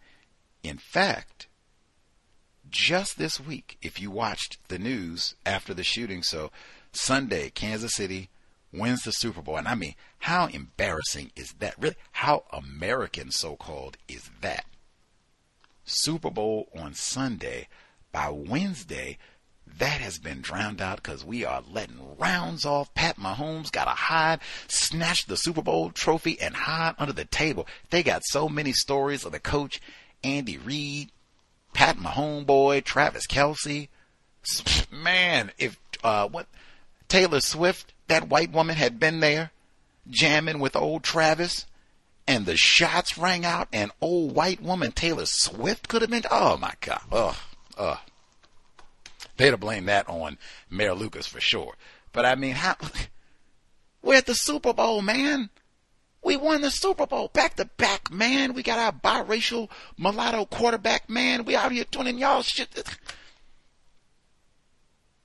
great equalizer that is white culture. And in fact, I don't even want to hear no nonsense because that's what the Super Bowl, that's what the NFL is all about. Brain damage. You go and knock and beat and jab and get them steroids and yeah, brain death. That's what all this is about. They say Pat Mahomes, he drops back in the shotgun. That's what all this is about. Dr. Welsing wrote a whole chapter on that. Didn't she write that? One and the same. Any oodles. Let's see. I'm going to go back to the beginning just because Mayor Lucas, as I said, special connection. I'm sure he would never waste time with a worthless Negro such as myself, but man, I have to keep an eye just for lots of reasons on the rest of his career. I'm even surprised, like, how do you keep getting elected? talking about like gun restrictions and making white people mask. Like he, he said, it's a good number of people who are not pleased with his contributions to public service. I know I know. I bet I know the racial demographics of the people who are not pleased with you. You have to see when he's up for election again, even if he wants to run. Even paused. He said he has a child on the way, like his wife is pregnant. Can you imagine the stress that she's under? Like, oh my God. like, they are gunning down black people all the time. My husband's out at the Super Bowl parade and they're shooting there. I don't know if she was there. Now she could have been there too. Yee. And then they're texting, we're going to lynch you, nigga. You're talking about we're going to lynch you. We're out and lynch you. Oh my God. like, oh my God. Man. It would just be, uh, just sit in the house. Don't watch TV. Don't watch anything about the Chiefs. Don't watch the parade. Don't answer the phone. Don't answer the phone. Don't answer the phone. Just, just get, get a book. Yes. Get a book. Read and chill. Listen to some soft music, soothing. Don't answer the phone. Don't answer the phone. Sending uh, healing energy to uh, his wife, child on the way. Man. Uh, let's see. They st- we started. We heard about. Uh, I guess Carnival is coming up in Brazil this time last year. We were reading about Brazil, black men in Brazilian soccer, and hearing all about the kinky hairs and the moleques and all the rest of it, and the homoeroticism. And they said the Negras so-called Afro-Brazilians. Now they do carnival over in the favelas and the poor areas away from all the glitzy, glamorous beaches in Brazil. They do Bate-Bola. I don't even know what that means. I'd have to get a translation, but Bate-Bola. And they say these guys are the ball beaters. I said,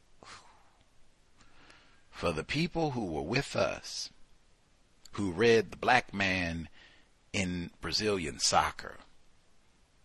That should the amount of delectable Negro homoeroticism all throughout that book. Soccer balls and the way, everything about it. Everything about it. To then we get the carnival, which is already hyper sexualized, racialized racism, white supremacy, and the Negras do their second rate carnival they're ball busters. They go around banging these big balls and black people with the big balls. Dr. Frances Cress Welsing, do you hear this? Do you hear this? Come on, man. And, and let us not forget Brazil, if you didn't read in this area of the world, for their form of Negro enslavement, they had an institutional practice of sodomizing black males. This is in white people's history books about South America. Pause. Do the young people still say that? Let's see. That report about the city championship in West Philly. Man, we have cows listeners with connections uh, to the Philadelphia area. If any of you all participated in rowing in your time growing up in the city of brotherly love, please let us know.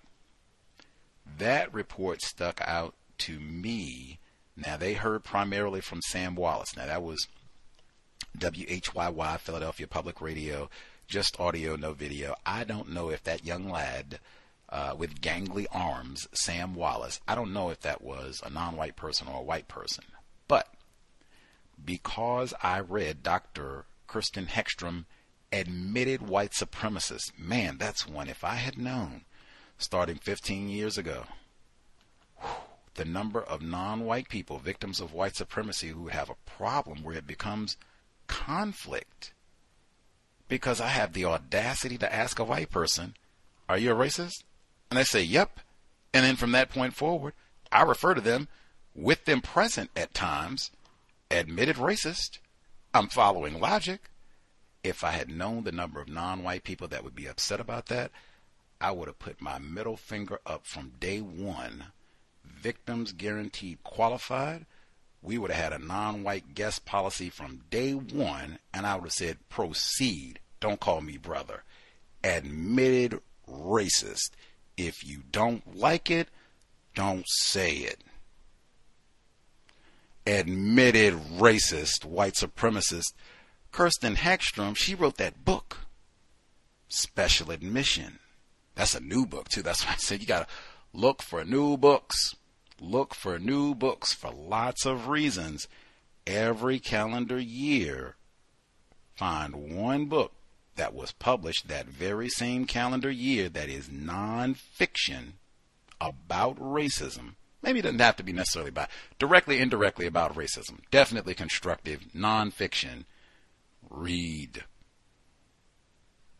Dr. Kirsten Hextrum's work uh, was not published this year or even last year, but it is new. Man, she talked about that rowing and old Sam Wallace specifically and saying, and that book started with Operation Varsity Blues and how white people cheat and they scheme and they lie and they can get into college and get all these scholarships and everything. And all of it is fake and phony and bogus. All of it. All they didn't put the correct name on the application but her book is about how it is so much larger than that.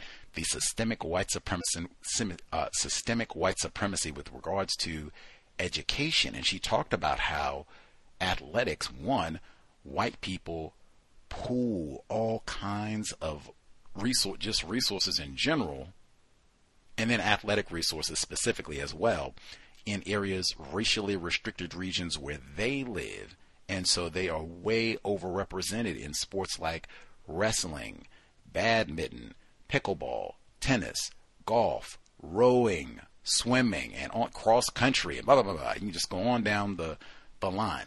And she talked about how we are accustomed, we think about college athletics and such, and we'll be thinking about what's coming up, March Madness, and thinking, oh, it's going to be, you know, little brown boys out there dominating and dunking that ball, woo, or what we just watched, football, same thing, lots of little dark boys out there running around and woo, okay.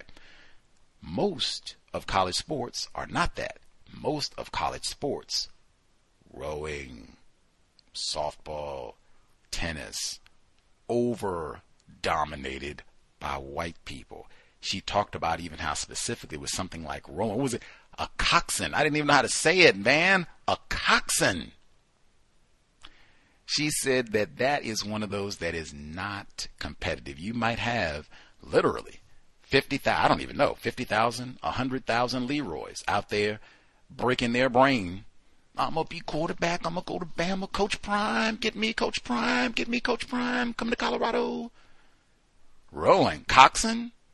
No, not like that at all. In fact, if you just are on the team and how you can be super lame, but I'm on the rowing team, you can get a scholarship and go to like an Ivy League school or even go to like the best of the best state university. You could be at UNC Chapel Hill, Stanford, you know, one of the big name institutions and get a full four year ride and all the connects and everything that you would get while you're there, not have to pay for anything, no loans, none of that, just row, row, or tennis, what? And hey, you do rowing, guess what? No brain damage. Always. That's why I said, like, if we really want to be tough and look out for the children and hook them up with an athletic scholarship, it would be get them in one of the non-brain damage sports where it's way easier to get a scholarship. That's what I thought about because Sam Wallace was so excited. He said, Ooh, we, LaSalle College High School. Like, ooh, sounds like they have big plans for the people at LaSalle College High School. I wonder if they have lots of Leroy's at LaSalle College High School in Philadelphia. Hmm. Anyway, did Mumia go to school there, I wonder? Hmm. Anyway, he's so excited. They say he finished 10th, so he didn't, he wasn't like the best rower or anything, but he finished 10th. And he gets a spot on the team. Said, bing. Old Sam Wallace, next generation of white power. Cornell, Harvard, Yale. All you got to do is get on the team. You can be the worst. You can be number 10 of 10 on the team. Scholarship. And it's going to be 10 of 10 white. All of that and more in admitted racist Dr. Kirsten Hextrum her book Special Admission. And she even talked about in detail on this broadcast how all of that deliberately designed to support white supremacy. Uh, let's see. Now, contrast that Jackson, Mississippi, two times. Even put that in context because I remember we had a listener who said, "Man, I wish you know that they had the same spirit that they had before, and that the black people in Jackson fight back, get their water situation, and all that." I said, "Man, you don't have water. You're not gonna be doing a whole lot of fighting. You don't have water. You're not gonna be doing a whole lot of living, to be truthful. Now you don't have any water, and you don't have libraries. Even, in fact."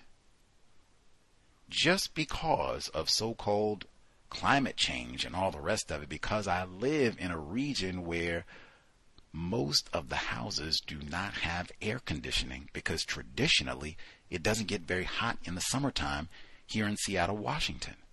So, the few times when it does erupt and we get a 90 degree day or a 110 degree Fahrenheit day like we did back in 2021, whew, whole lot of people suffer. So say, "Oh my God, what are some of the places where you can go to have a li- uh, have air conditioning?" Library. Mississippi does not have Seattle weather. It is scorching. Library would be one of the places you would want to go. Oh my God, we don't have air conditioning. The water's been poisoned. Where can we go? And you can't even go to the library. Mind you, this is the second time this calendar year. Second time that we've heard a city in the U.S. where the Negroes, where it is a predominantly black area, and they don't have libraries. Remember in Illinois? Matter of fact, that one was even worse, if you can imagine, because they were paying taxes and couldn't find out where the money is going. They have no library, and the bookmobile is on cinder blocks. Negroes live there. I remember I checked, it was over 90% black in this area of Illinois outside of Chicago. I'd never even heard of such. The bookmobile is on cinder blocks. Reading is more important than watching television.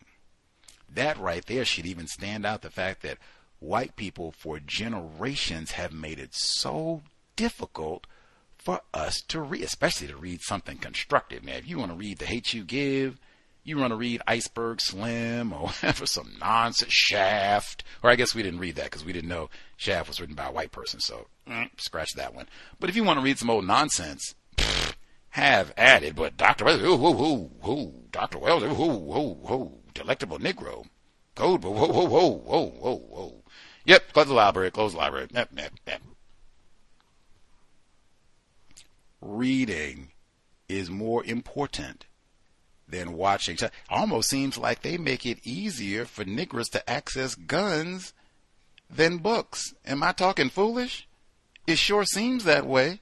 If they were shooting at the parade, it almost seems like it would be a little bit easier for you to get an AR 15. Can you get a vintage first edition printing of the Isis papers? Which is it going to be easier for me to get in 24 hours? Bang, bang. Let's see. I mentioned the Super Bowl already. I included that clip on the WWE and the CTE because I talked about the brain damage thing all the time with the foot. I said, don't let your children watch the Super Bowl. Call it what it is brain damage. Everything they said about WWE, really, that's the culture of white supremacy racism, but all of it the violence, the steroids, no medical benefits. Said Vince McMahon. They said Vince McMahon simile he's just like the NFL. They're trafficking in people. Maybe it's not sexual. Contraire, man. You don't read the news?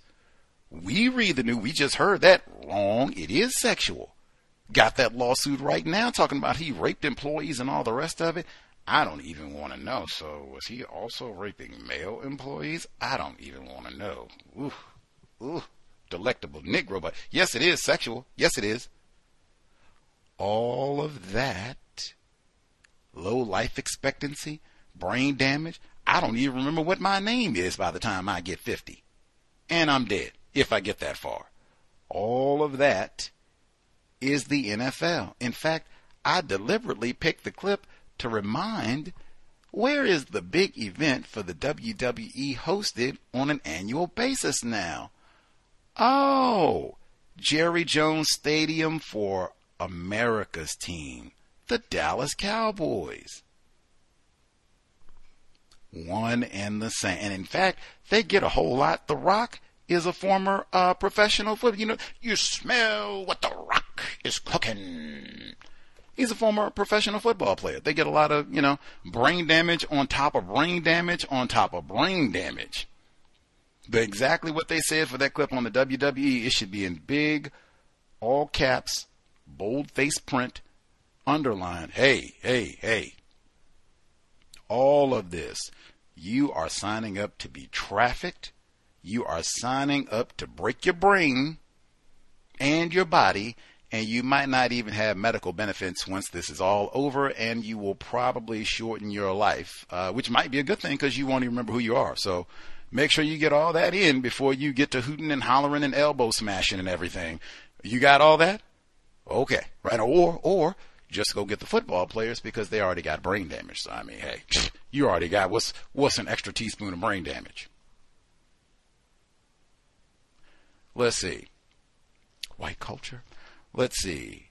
My man Arlo Washington, black self-respect in Little Rock, Arkansas. As he reminded, Jerry Jones, Cowboys owner, brings the WWE to his facility every year.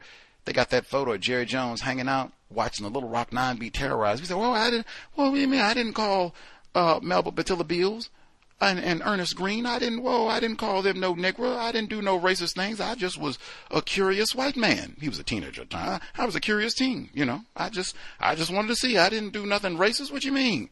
I said, "That's you right there." He was like, "Oh yeah, that was me. I just, I just, I just wanted to see." Hmm. Anyway, uh, we did read uh, about the Little Rock Nine, double in the book club.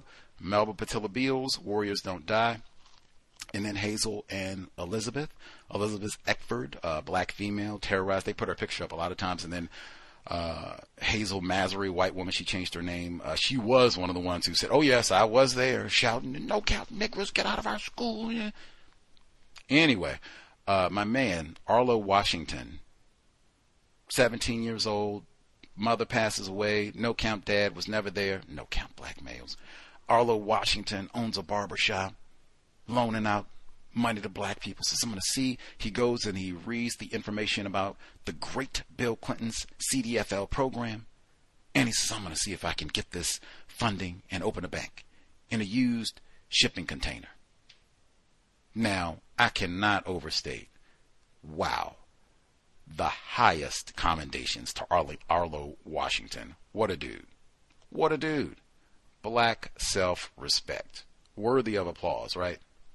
I'm sure directly has helped tons of black people. Like, it, I mean, it's someone who needs hundred dollars or whatever it is and stuck and that sort of thing. I'm sure he has helped tons uh, of black people in the Little Rock, Arkansas area. All of that said, even in fact, what he said at the beginning when he said that he went from his neighborhood in Little Rock where they have no ATMs, you got all these black people. All of that is deliberate. That's in Emily uh, Flitter's book, The White Wall and then you drive next door to where the white people live.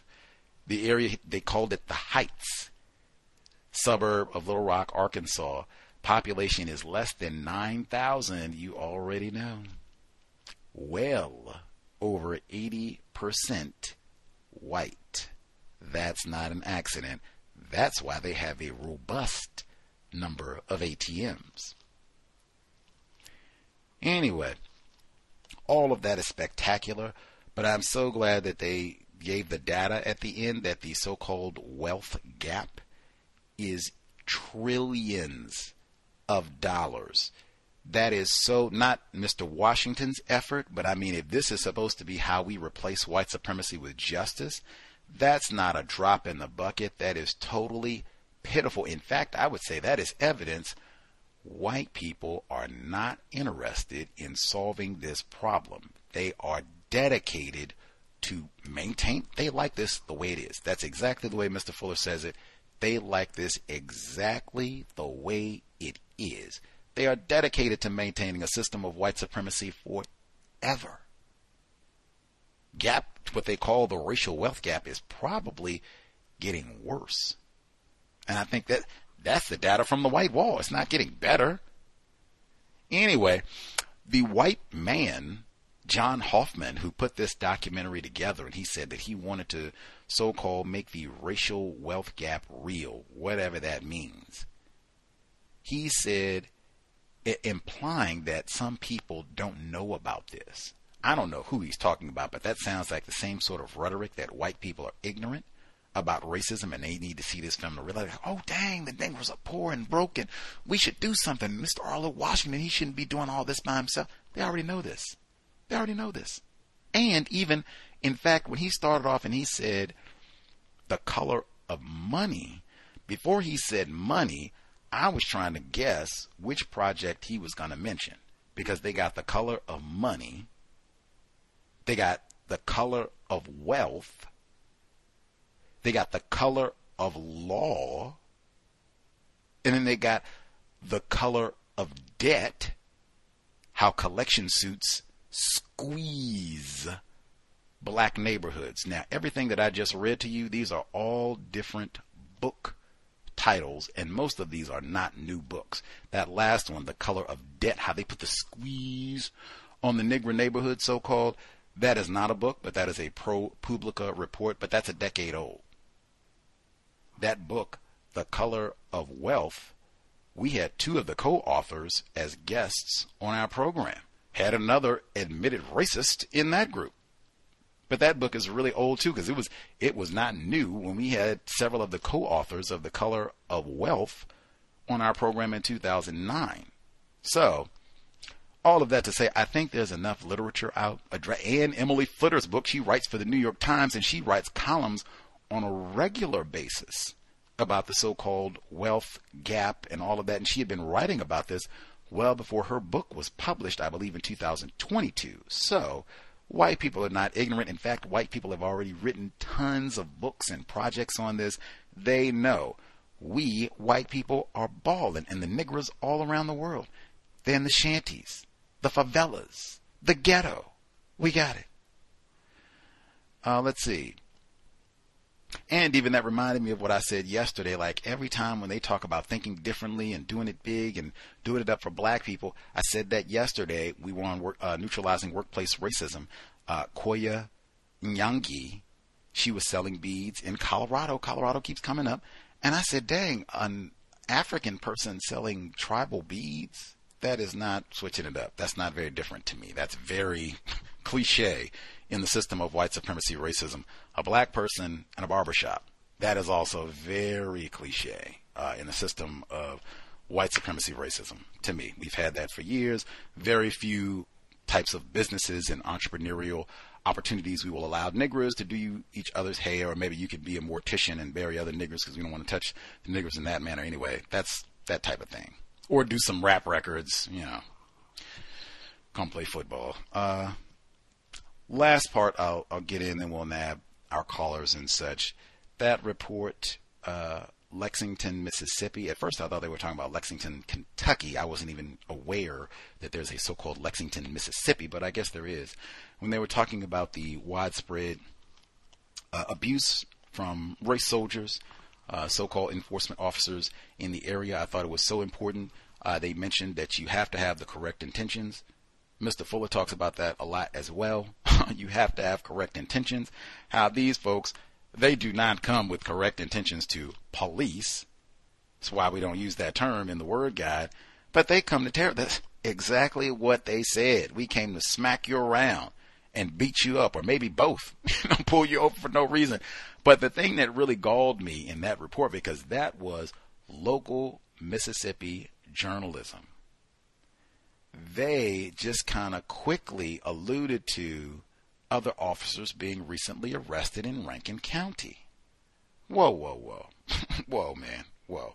That's one. You all are directly in Mississippi. You should have all the details about that. I'm thousands of miles, multiple time zones away, and I know a whole lot of details about that Rankin County episode. I mean, if we can be talking about police terrorizing black people, and this is recent. It's not like we got to go way back and talk about prehistoric time stuff with Emmett Till and all. Uh, Medgar Evers. We don't have to do all that. We can talk about things that happened right now, just within the last eight, nine months. You mean those race soldiers, the so-called goon squad in Rankin County that was, since we had Valentine's Day, that was pouring chocolate sauce on niggers and sticking dildos in niggers. Remember, because I am not in Mississippi, but I read the court papers for that case, and the white goon squad members, these black males want democracy now and talked about this, although they didn't get into all the gore of it that they could have when they saw that one of the privileged black males had defecated on. So they said, oh man, we were going to sodomize you. Didn't I mention that already about Brazil?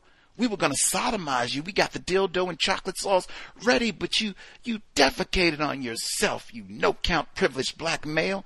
And they threw them both in the shower and made them shower together. The two black males, privileged. That's the goon squad. And then they put the gun in the black male's mouth, the great equalizer, and then shot him in the mouth.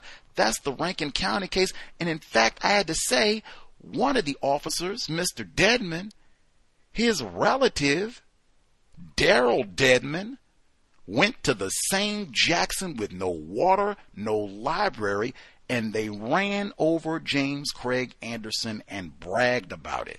I ran that nigger over. That's in 2011. That's the case that you're talking about. Don't just make an offhand, because I mean, dang, that in my view, wow, that's telling me a lot more context about what's happening in Mississippi, nigh on 2025. Maybe all of the individuals go to the police department oh, yes, I can't wait to get a badge and a nigger stick in Mississippi. I got my dildo and my handcuffs ready. I got my dildo and my handcuffs, my chocolate sauce. Now, the chocolate sauce is a little more expensive. So you got to be judicious with the chocolate sauce. But man, I'm excited. What does it mean to be white? Anyway, in my view, that is a major act of racism. That's the type of uh, omission, as I see that sort of thing consistently, where they'll mention a case, but they don't really give you the details. They didn't have to talk that long. They could have just said, "Oh, the Rankin case where they were sodomizing the black males and chocolate sauce, put them in the shower." Yeah, yeah, okay. Goon squad, know, okay. We didn't even get that, and they're in Mississippi. Anyway, shout to Medgar Evers and the help fried chicken. Uh, number again 605 313 5164. The code 564 943 pound. Press star 6 1 if you would like to participate. You can let us know if you got to see a photograph. Lisa Lopez Galvan, white person, non-white person, uh, as unless I've been misinformed, unless there's been an update, the only fatality, put that in quotes, the only fatality at the Kansas City parade uh, shooting, although, as I said, about two dozen people were injured from gunfire and probably many more with PTSD and, you know, all the rest of it. Uh, let's see. Uh, folks who dialed in, if you have commentary, observations to share, line should be open. Proceed. Hello. Female caller in Georgia. Yes, ma'am. Oh, yes, this works. Yes. Um, thank you so much. Hope everyone's having the best um, weekend they can have. Um, I don't have much to say. I just looked up the person who passed away. They look white to me. Um, but that's just me. I just kind of looked real quick because you said their name. Um, I did want to give a report about the library. I think you were talking about last week at your library. All the books were female, female authors, that kind of thing. Um, I went to my local library. It's just a branch. Um, cause I, I was like, oh yeah, I have to renew my library card. So I went to go do that. And, um, they had a small display about black history. It was considering that this is a majority black area, you know, the fact that it was small was little, you know, not surprised, was a little surprising. But this area where I live, even though, you know, it's a majority black area, there are quite a few um, non-black people that live up here, white people. Um, but they did have authors that were both black, I mean both male and female, um, fiction and nonfiction. And there was one black male that had two books. I believe his name was Colson Whitehead. And I thought, oh wow, he has multiple books. So I looked him up. I thought he might have been local, but he's born and raised in New York. And his wife is a literary agent who, from where I see, I looked her up. She looks pretty white to me, uh, which was I thought appropriate because I know we talk about in the publishing industry there are a lot of white women in that industry. So I thought I wonder if that's how he got, you know, some of his books published. But according to her website, because they started a book company, he is not listed as one of the clients of the firm that she started. Um, and that firm, I didn't look up the people, all the, it seems like a small firm, but all the names, it looked like they were part of the firm were female, which I thought was, you know, based on what we've been talking about, wasn't that surprising. Um, but that was the main thing I wanted to point out. And sorry I didn't call yesterday, but work is pretty normal. No big changes. We laugh a lot about things, but work was the same. Thank you. Fascinating. Much obliged. Uh, it looks like Colson Whitehead's wife, uh, Julie Barer, I think is how you say her name, B A R E R, Julie Barer, and for sure she looks like she would be classified as a white person, uh, I think, uh, and uh, I'm I'm not surprised that she is in charge of a major publishing group or what have you. That that is what I have been told. That's been reported widely. People like Julie Barer are in charge of who gets a book published. Not just white people specifically, but white women who gets a book published. Um, yeah, I'm not surprised they would have Colson Whitehead's uh, fiction readily available. I did look at some of the images, other images that she was talking because she said she thought Lisa Lopez Galvan was uh, classified as white. And when I put her name in, a different picture popped up than the one I'd seen before because I think I'd only seen one picture. The image that, interestingly, this image, she looks more pale. I was like, oh, maybe she's a white person. But they also had her next to Taylor Swift. So I don't know. On the one hand, I was thinking, dang, she's not that pale. Like, you can't get much for sure classified as white than Taylor Swift. Um, so I was thinking one time it could be contrast because she's not that pale. But I don't know, maybe some of Taylor Swift's uh, white power is leaking over onto Lisa Lopez Galvan. But I don't know. I looked at some of the other pictures. She does look a little bit more pale. I guess, you know, like I said, sometimes it depends on the lighting in the picture and did they have a tan, what time of year, that sort of thing. Other folks can let us know if you, what do you think? Would she be classified as white? Non white? Other people who dialed in, hand up, proceed.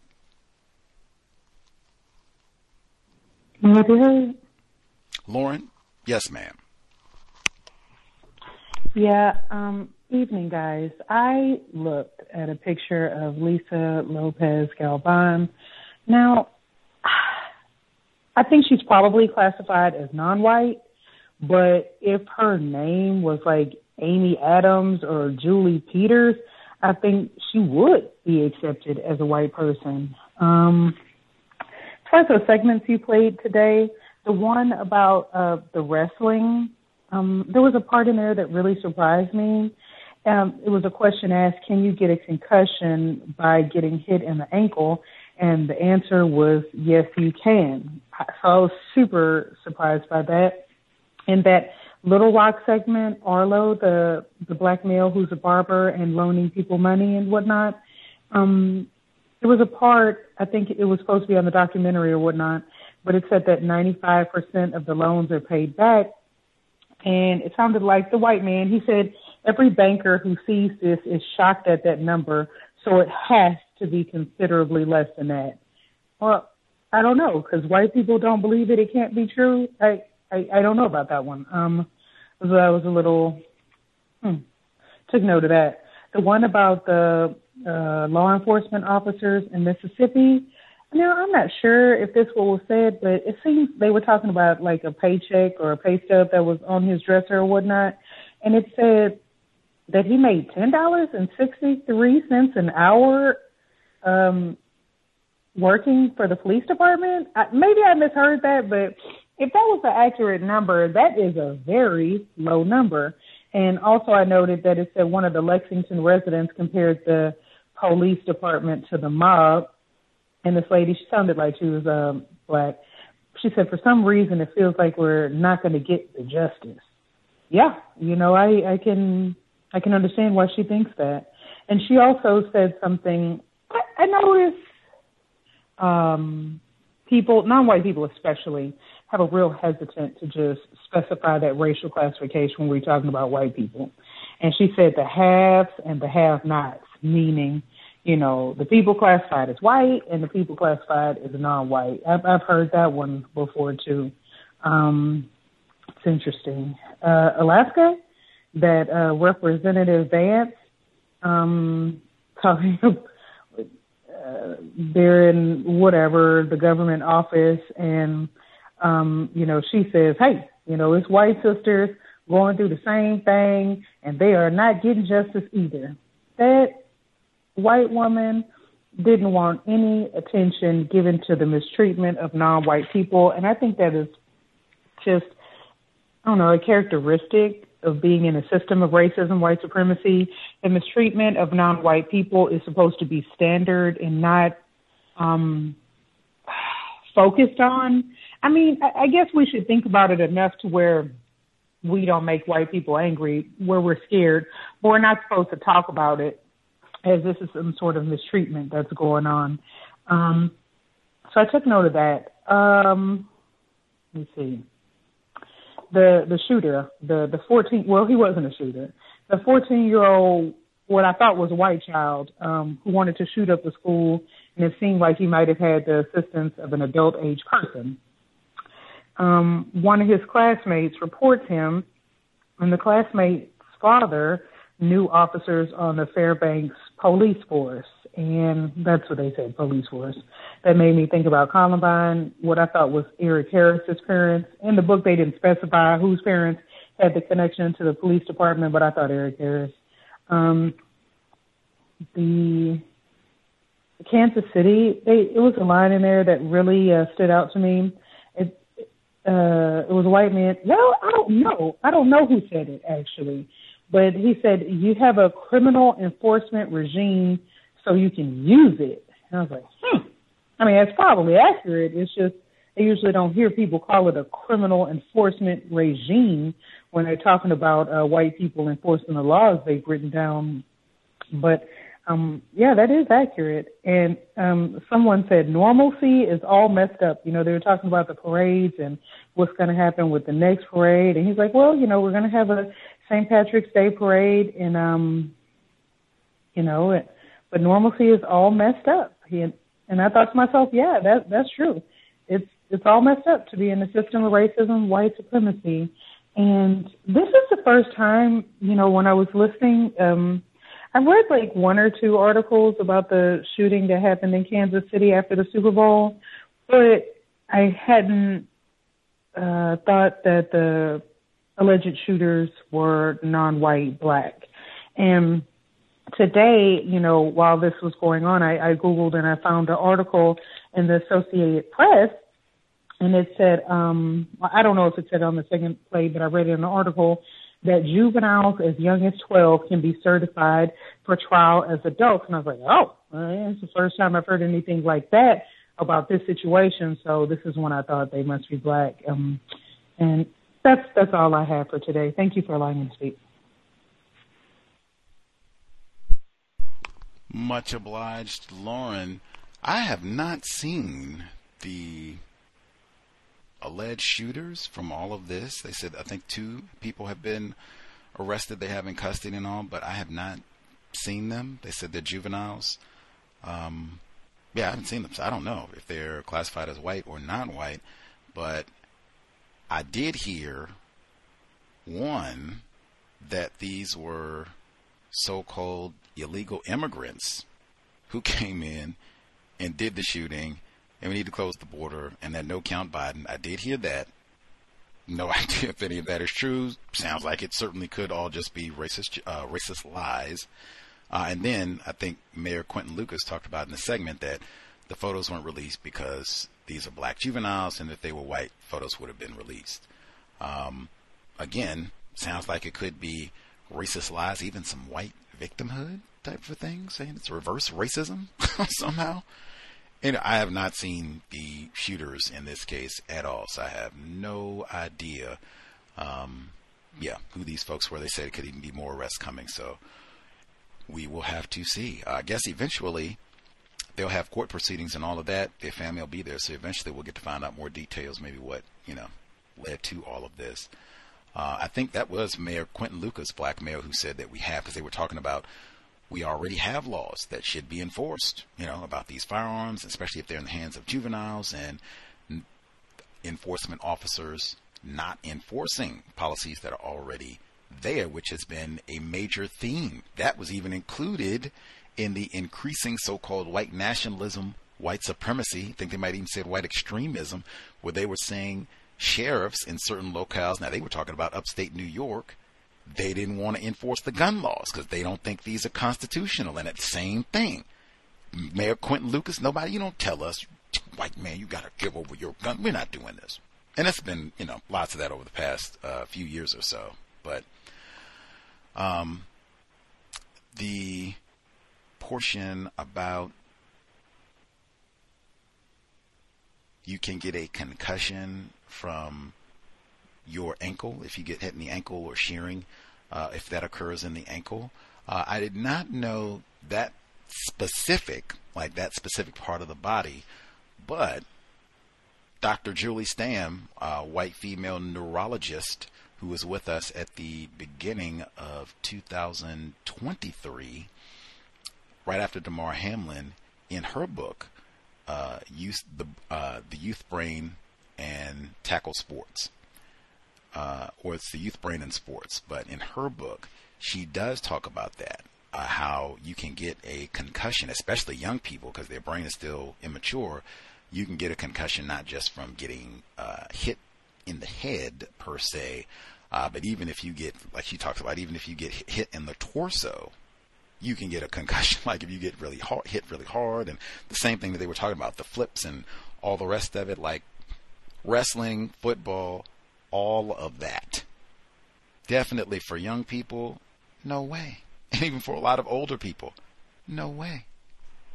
But yes, I found all of that fascinating how sensitive that brain computer is. Definitely want to be careful. But that is a fascinating book for many reasons. Julie uh, Stamm's book with us at the beginning of 2023. Uh, let's see.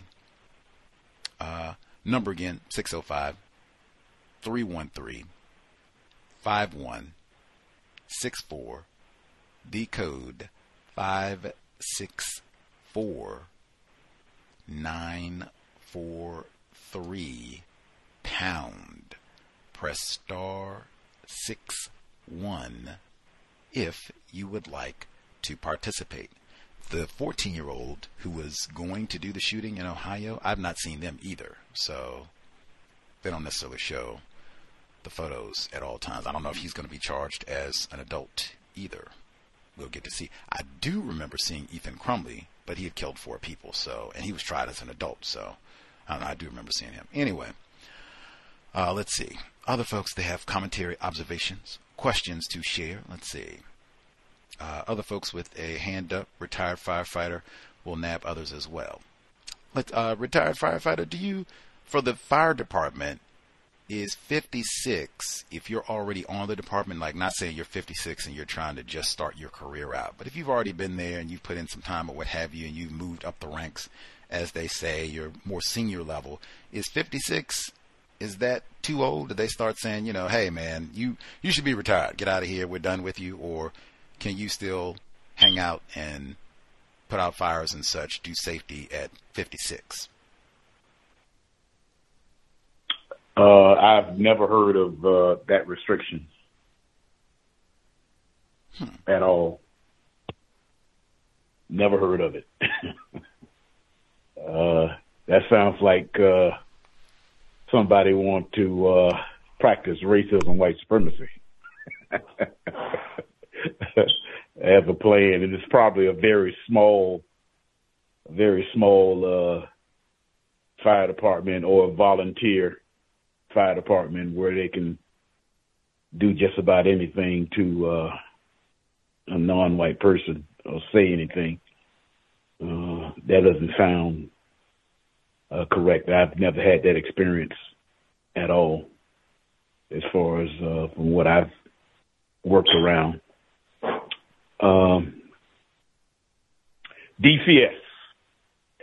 I was not able to attend today uh, because of uh, something that uh, most, if not all of us, have to do at least once a year, and that's pay taxes.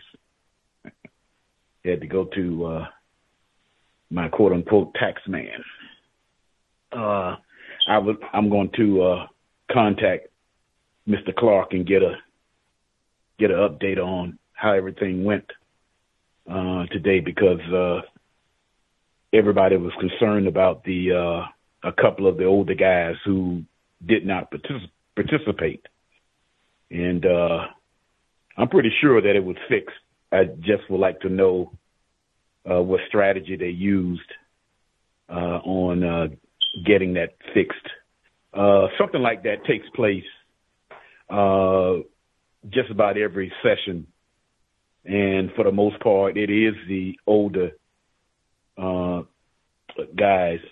Uh, from the standpoint, I guess, from the standpoint of uh, uh, they they're old enough to have uh, a uh, more opinionated than than the younger younger boys are, and uh, in some cases probably is uh, different from the parent.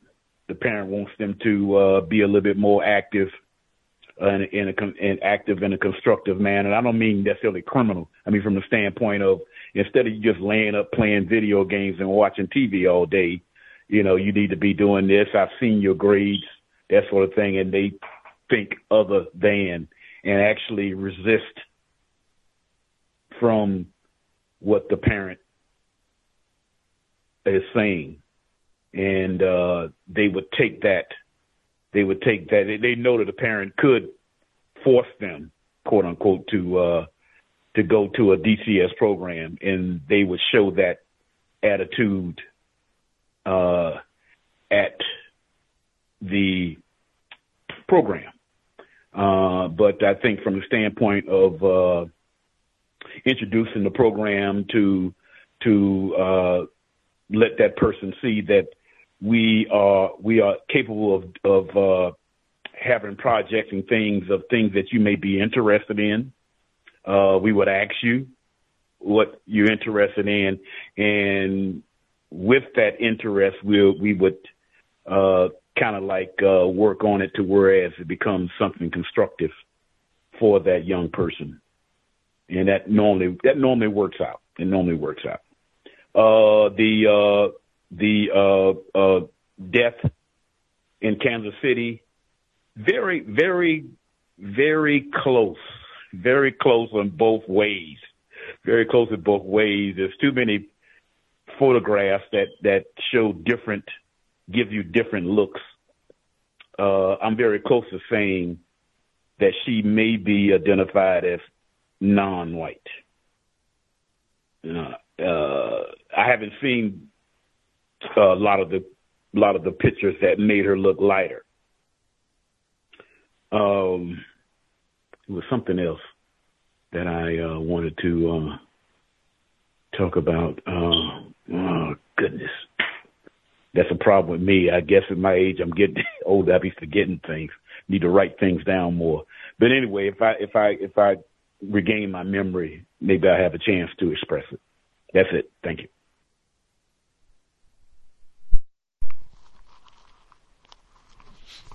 Blame it on the football. Blame it on the football.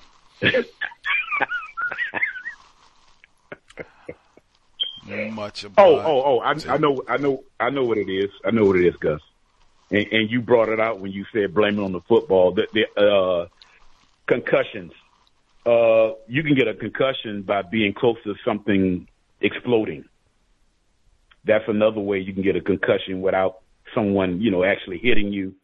Uh, I would say race car drivers uh, also probably get concussions uh, because of something that's called whiplash.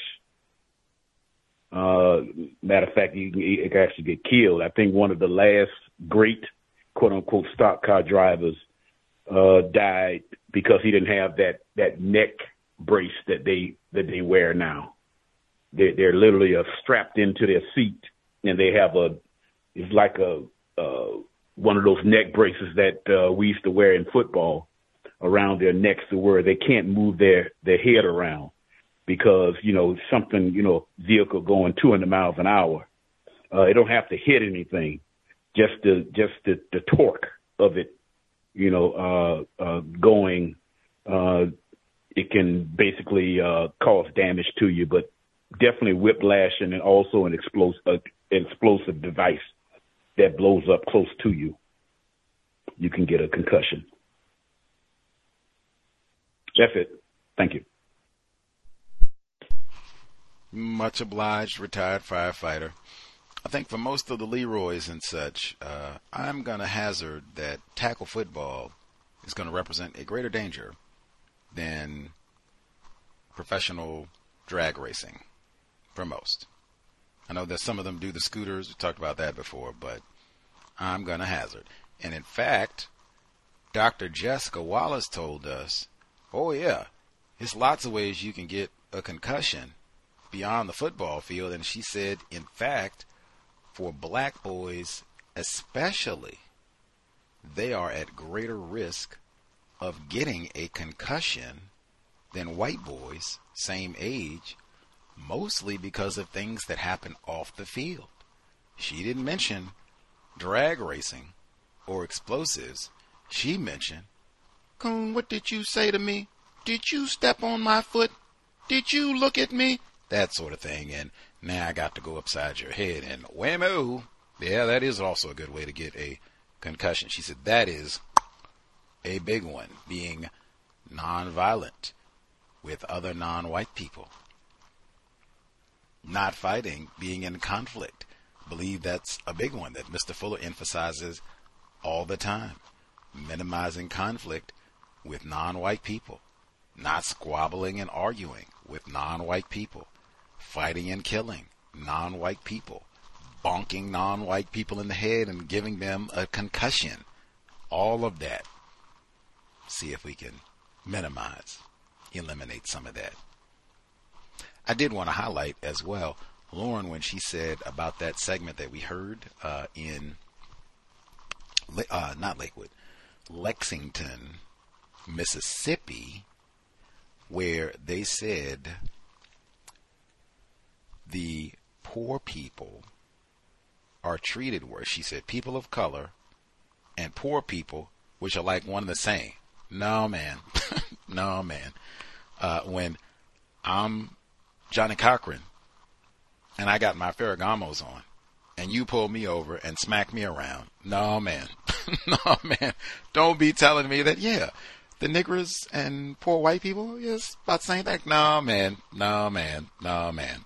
like, no, I don't think you even treat poor white. In fact, I know you don't treat poor white people like that. That is just reserved for niggers, regardless of their bank account, status, whatever else. Anyway, when so she that was the start, the beginning part of it. Uh, people of color, which I never use, but whatever. People of color, poor people, one and the same. Now I was thinking that she was gonna, because most of the time when they start out with the people of color, I'm waiting because the the if you're going to say people of color, it would be people of non-color, but people don't say that. So I'm waiting to to see white privilege, those with privilege. What's she gonna say? She said, people of color, and then haves. What? We you said people of color. You said people of color, man. like what is that? And victims guaranteed qualified. I mean, hey, I don't live in Lexington, Mississippi. They don't have libraries there either, I bet. I don't live down there, so, you know, whatever. like, hey, they, the goon squad, their relatives, they may know where she lives. So I don't have no problem with, you know, that. But man, that is really widespread. Exactly what Lauren said, well, we will not call out the problem. Now, even contrast that with what I said earlier the number of non white people who get furious. Gus T saying that a white person is an admitted racist, like Jane Elliott, who came on this program and said, Yep, I'm a racist. What else am I supposed to call her? They don't even give me, like, what would be a more accurate term than admitted racist? If anyone has a more accurate term than that, once a white person has said, Yep, I'm a racist. What's the more accurate term? And I'll use that one. But man, Dr. Welsing talked about that in terms of how the system of white supremacy has warped our psychology. We have been so conditioned, sometimes even just the truth about what is happening here is bothersome. We get angry, agitated about that. You don't have to get upset at me. You don't even have to listen, really. The problem is white people. That's another one. oh my God. Oh, can't believe that nigger is saying that. VGQ, I thought I'd get 605 313 5164. The code 564 943 pound. Press star 6 1 if you would like to participate. It, I don't know if we have parents listening in, especially if we uh, have folks who have like younger uh, children, or maybe you're thinking about, you know, starting a family, so-called, at some point, producing offspring. That segment where they talked, uh, it was the high school, uh, Caribou High School in Maine. Now, Maine is one of those New England super white, basically like a racially restricted state. Uh, but they said Caribou High School, they have the biometrics where they store the fingerprints and all that for the students, and they said they can use this to keep track of attendance and if it's an emergency and all the rest of it. And they said, hey, you know, we got all these school shootings and safety. Man, that would be one we would have now. Even if they don't have that, do we really want to be sending our child to public school, white female teachers, just like uh, the folks who dominate the book publishing industry? Do we really want to continue all of that? Was public school really that great for us? So that would be one. But then they got all the biometrics. So how long do they store this biometric information? I mean, they got all this, your fingerprint and everything else. Is, do they have this for like the next 50 years? Do they sell this information to anyone else? What's their security like if they get hacked? It would be lots to think about and even what they're saying. If this is supposed to be about safety, Dr. Angeline Flowers and others have told us, hey, most of these school shooters, they are students at the school where they're doing the shooting at. That's not always the case, but most of these, even the shooting that we heard were attempted shooting, planned shooting in Ohio, he was going to shoot up a school where he was a student. So he would have legally been there. It would not have registered the uh, biometrics, the fingerprint scan. It would not have alerted to a problem. Now, unless they got some sort of setup where they can automatically detect a gun, I doubt they got uh, metal detectors. White, if this was a white child at a white school, I seriously doubt that they got metal detectors. So, unless they got something like that to know that he had a firearm, and I have not heard of any sort of sophisticated technology like that. I think the closest that I've heard is they have some sort of system where it can hear uh, gunfire, it can recognize gunfire and alert the authorities uh, that you know seems like there might be a serious shooter event at the school. But most schools don't have that technology, so I mean, what would they have done? That's what I'm saying. Something to think about. Like, even is this going to even help if there is a school shooting, which most of the time is by a student who is a student at the school? Is this even going to help to do what they say? Just something to think about. I would not, if I was a student, I would feel some type of way about them all of that. We got to scan our fingerprint to get in the school. and they got all of our data and they can track us using all their biometric monitors throughout the day. And they said they use this at like assemblies and all the rest of it. Like, what? The... I'm not. I mean, hey, right on. If it keeps, if they say if it does what it's supposed to do and all that, but man, I would not be feeling that if that was me as a student. I would have lots of questions and concerns about that if that was my child. Even if I was having, trying to explain this to them, like, uh, hmm, yeah, yeah.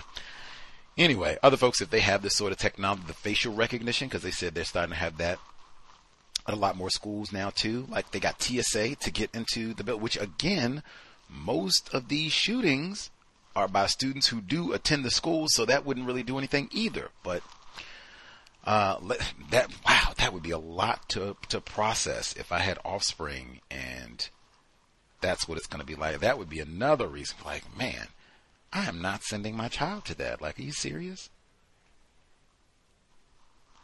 Anyway, uh, folks will give five five if they have any other observations, comments that they want to share. Number again, 605 313 5164. The code 564 943 pound. Press star 6 1 if you would like to participate. Remind folks, I did say read one book per calendar year, nonfiction, related to racism. Maybe it doesn't have to be directly about, should be something constructive, not, you know, goofing off, wasting time. We got serious problems. They're shooting up the Super Bowl parade. We got serious problems. There should be some urgency. Uh, there have already been many books. I told several folks this. Some people, I said this, they went and found a book. Bravo. Said, I am going to get to reading. Bravo. We can be up to date. As I said, new racist jargon. Or if it's constructive, you know, you get great information that's helpful. You want to share new concepts, things that you help will motivate us to get this problem solved. Tremendous. That's what we should be doing. But there are so many books published on racism. Literally, when I said I just did a casual glance what are some of the books that have been published in 2024? I think many of us, from a music perspective, we know there's songs and albums released all the time on a weekly basis, especially now with technology and such. The same is true for books, maybe even more so. But there are tons of books published about all kinds of subjects all the time about racism all the time. One. Now, I already have a list of books. I had many people said, "What? That's crazy, Gus. You stop lying to us. You know you don't." Yes, I already have a list of books from 2024. Not just everything that came out, but specific. These are books where I specifically looked. Let me see the chapters. Let me see some of the pages. Oh wow, this is incredible. Let one chapter title: Lewis Carroll and the Imperial erotization of white childhood. Chapter title. Lucy Bland refers to the fact that in mid 19th century scientific discourse there was much talk about primitive promiscuity. Although the term was used to refer to an early stage of human development, it was also used as a description for contemporary primitives. As scientific discourse progressed into a later Victorian period, white girls would have been classified as a most dangerous type as opposed to white boys because the sciences of craniology and anthropometry had discovered that women shared with Negroes a narrow, childlike skull and head as compared with the well rounded head, small jaw, small jawed males of the higher races. Bland maintains that knowledge of these differences required photography to be realized so that white females of any age could be classified as atavistic specimens of humankind. Moreover, photographs of primitives in various stages of undress, according to Bland, provided a surrogate pornography for European middle class males. Why this is so important? Because this situation has direct crossover with imperial discourse of this same era. Bill Ashcroft argues that the child becomes important to the discourse of empire because the invention of childhood itself in European social, excuse me, European society was coterminous with the invention of that other notion of supreme importance to imperialism, race, racism, white supremacy. Photography becomes an important instrument here through which to inscribe appearances with the object being the control of representation itself. As such, the child figures into this economy as a way of signifying the menace of primitivism as the very heart of darkness within the colonial project. The concomitant growth of the Victorian idealization of the child and the brutalization of the children of the working class is a contradiction suppressed within the discourse of childhood. This goes much of the way towards explaining Dodgson's desire to portray his upper middle class girl subjects as working class maids and waifs because it then gave him permission in his way to menace their bodies by figurative degrading them before the act of photographic uh, photographically capturing them. Their direct gaze into the camera speaks further of the savage impudence which suggests the requirement of discipline. Dodgson's photographs seem to suggest a primitive, a devolution onto themselves, what Carol Mavor refers to as a slippage between child, primitive, and other. I was just talking about that term, and where the ultimate primitive dress is nudity. By costuming these upper middle class white girls as Turks or Chinamen, queered them up a bit to make it acceptable for Dodgson to prey upon them. Such posing would overlap with popular conceits regarding the sexual submissiveness of Asian peoples during this era. In case in the case of the sisters Beatrice and Evelyn Hatch, it was clear that Dodgson has access to being alone with them, that their bodies are furnished to him by one Mrs. L, and that both were at ease with what Carroll referenced to as primitive dress, a term that for him was interchangeable with sans habiliment. I'll stop there because he goes on to just go more into racial science, Darwinism, and even gives more into this whole chapter is about the sexualization of white children. And he goes on to talk about what's that? white people don't care about children. But he goes on to talk about this widespread sexualization of all of these child models uh, who were posing for these photographs, and you know they're kind of risking. I mean, this is old stuff. This is like 1800s we're talking about, and these are white children too. But they're posed in, in these really risque manners, and he's talking about how they were sexually abused and people knew white people knew about this and did the same thing that we have heard before Jerry Sandusky and Jeff, uh, Je- Jeffrey Epstein and all the rest of it. It really reminded me of JonBenét Ramsey since we talk about Colorado.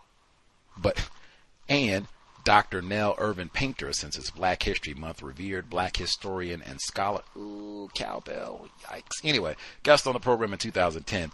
Dr. Painter in her book, The History of White People, she talks about the exact same thing white people's long history of sexualizing even white children.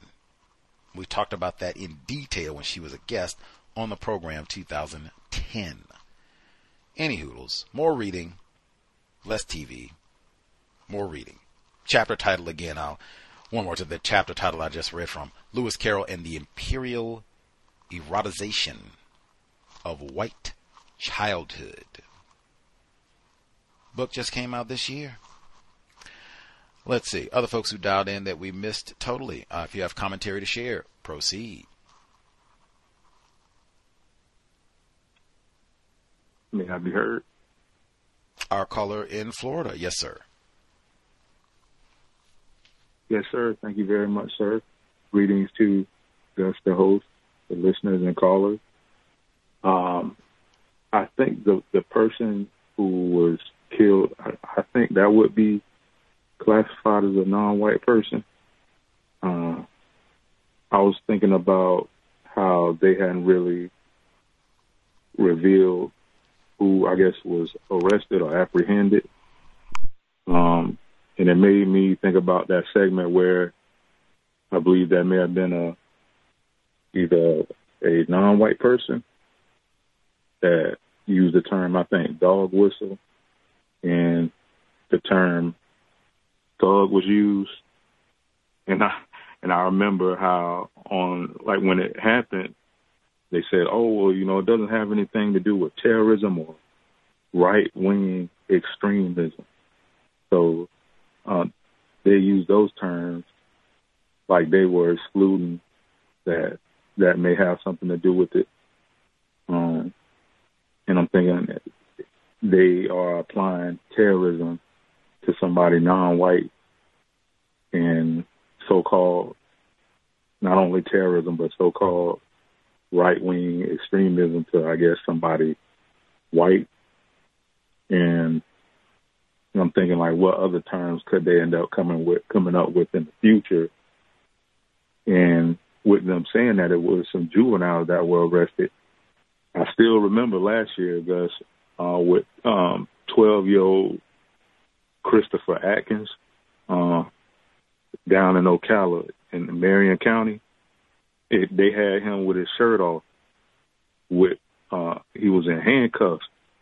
And you can find his image online with uh two other black males i think 15 or 16 maybe 17 and they were arrested i guess for um killing two white girls or whatever and the sheriff had a lot of uh very um, critical things to say about them. So that's that's one recent example I remember about uh, some black teenagers having their images um, available online or for public viewing, I guess. And the segment where I think the lady in Alaska was saying, "Hey, what about the white women? Your you know, your white sisters.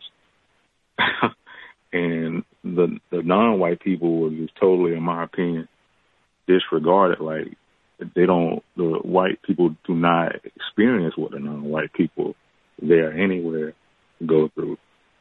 Um yeah, and then for her to I guess apologize, but it just didn't seem like that was genuine to me.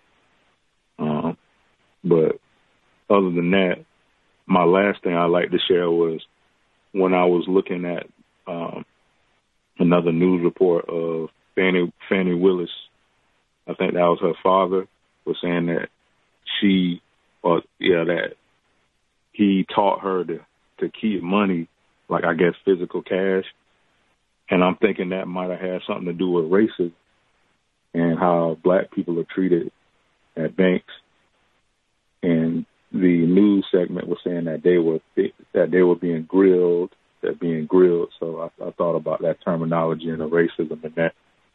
Uh, other than that, that's all I have to share. Thanks for allowing me to speak. That is kind of delectable Negro. Now, I will concede that metaphor is frequently employed in a courtroom type setting uh, I just heard that about old Mark Zuckerberg, who I was talking about before, where many said he was grilled earlier when he had to go up to talk to the senators about his platform enabling child abusers, child rapists, and all the rest. They said, oh, we got grilled. So that is uh, in common usage. That said, Fani Willis, black female victim of white supremacy in good old Georgia. Man, delectable Negro, very barbecue-ish.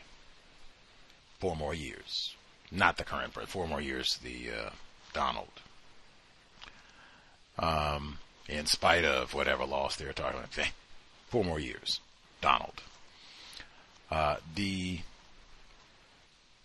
Christopher Atkins case from last year he said that was a 12 year old and they put his mugshot up. Now this is from oh cl- click on Orlando. Uh, just trying to give their call numbers for the station or the site, but I don't see TV network. I think it is. Is this ABC, NBC affiliate? Doesn't say. Anyway, uh, from Click on Orlando. Uh, six. Here's why News Six. That's it. News Six decided to name the 12-year-old accused in Marion County murders. Two boys arrested. Third sought in triple homicide. Now I'm skipping now where they've already, you know, the sheriffs uh, in Marion County uh, have given the names out and such. News 6 has decided to name the 12 year old identified by Woods as Christopher Atkins and show his mugshot with no shirt on. Oftentimes, News 6 will not name minors or use their photos because of their age. However, due to the nature of the crime, three slain juveniles, and the charges first degree murder, we have decided in this case to name and show the suspects, including the 12 year old. After the news conference, News 6 interviewed Woods at the nearby event and asked him the specific role the 12 year old had in the case. His involvement, as far as I could tell you, is that he shot the third victim who was found in the trunk of the car. And they go on to give more uh, details, but I guess that figured into their rationale. That's a, a recent example. We'll see what unfolds in uh, Kansas City, Missouri, because that's just from Wednesday, I think. Uh, and even the Ohio case, because they just used the initials uh, where he had the plan that he was going to go shoot the school up and all of it. Had a kill list. Man, geez, that's uh, Columbine. I know they didn't have a kill list the day of, but they had it previously where they talked about having their kill list and people that they wanted to get. So Dill and Reb, their influence always there. Um, yeah, we'll have to see if they if they identify, put pictures up, and all the rest of it. We'll see if that happens. I can think of a lot of cases where it's been a black person, a juvenile, and they picture, name, all of that. They have no problems. So yeah, we'll have to keep an eye on all that as it develops. Uh, let's see. Any other folks' uh, commentary, observations they wanted to make sure they get in? Oh, that had to be like 10 seconds.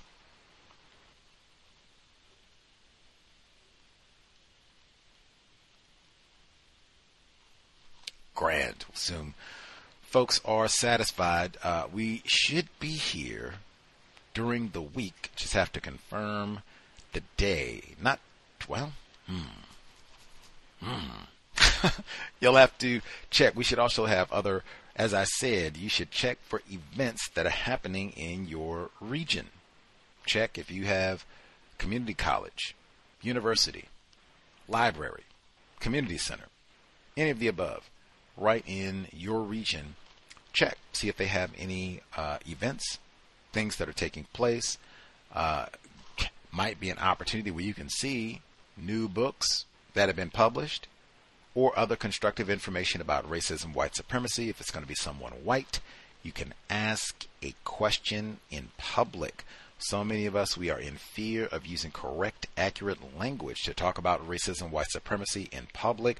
If you have offspring, I think that is so important for them to see you speaking with black self respect, not hooting and hollering and yelling, but speaking calmly, confidently. You are informed and really questioning a white person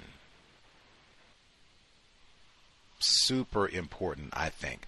I did since last uh, moment before we wrap up, I didn't read the exact portion to really get people's attention. All I mean, the whole chapter, like I said, is about eroticizing children. I didn't read the exact paragraph that I wanted to read. There was a reason. All that delectable Negro talks like, oh, this is the paragraph I wanted to read. My apologies. It'll hopefully you got a little bit more context. You got two extra paragraphs before all this. John Wallen refers to the attitudes and beliefs of the Cannibal Club as ardently racist. In addition to being that most of the cannibals were enthusiastic hedonists dedicated to the per, uh, perusal and collection of pornography, and p- particularly to a fascination with intimate sexual practices of the colonial people they ruled over. Non white people. Essentially, this group of imperialists, white supremacists, looked down from the Olympian heights of their own racial and class position onto a metaphorical stage where the colonial people, non whites, could be carefully examined and labeled while providing sexual titillation for the imperial masters. The Cannibal Club are very much concerned with forging ahead with ethnographic and phrenological practices that support an understanding of mankind as the product of multiple geneses.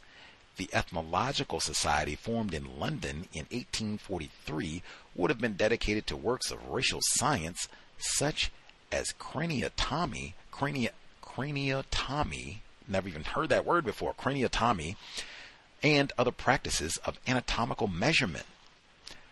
Were it not for Darwin, they would have continued to be unified in this racialist agenda. Darwin's argument that mankind was a single species led to a split within the society in 1863, Civil War still rolling, and the rise of a rival organization made of polygenesis diehards, the Anthropological Society of London, that dedicated itself to the minute collection of data as a means of providing the differences between the races. Wallen offers that during the American Civil War, the Anthropological Society was a strong supporter of the Confederacy and its pro slavery policies. This grow was highly influential and was compromised by members of the establishment, including with its ranks were MPs, diplomats, lawyers, academics, and the members of the armed forces, and in fact, used these government and scientific channels to procure some of their most coveted materials. What would that be? Hmm. Pornography? Negro skeletons and skulls and all the rest of it? Hmm. That's what's up, but that's the one that the Cannibal Club. Hmm. Hmm. There's a little bit more about the Cannibal Club, but anyway, reading more important than watching television. That's why I said white people telling themselves about what they think about children. Anyway, sobriety would be best under conditions of white terrorism. We need high functioning brain computers to solve our problems. Creator, we ask that you help us remain patient with other black people, victims of white supremacy we ask that you help us remain patient with ourselves. Remind us to demonstrate the highest levels of black self respect at all times, in all places, each and every time we are in contact with another black person. It has been time replace white supremacy with justice immediately. No name calling, no gossiping, no throwaway offspring. Cow signing out. Thanks all for tuning in. Nigga, you so brainwashed. I'm a victim, brother. Problem. You're a victim.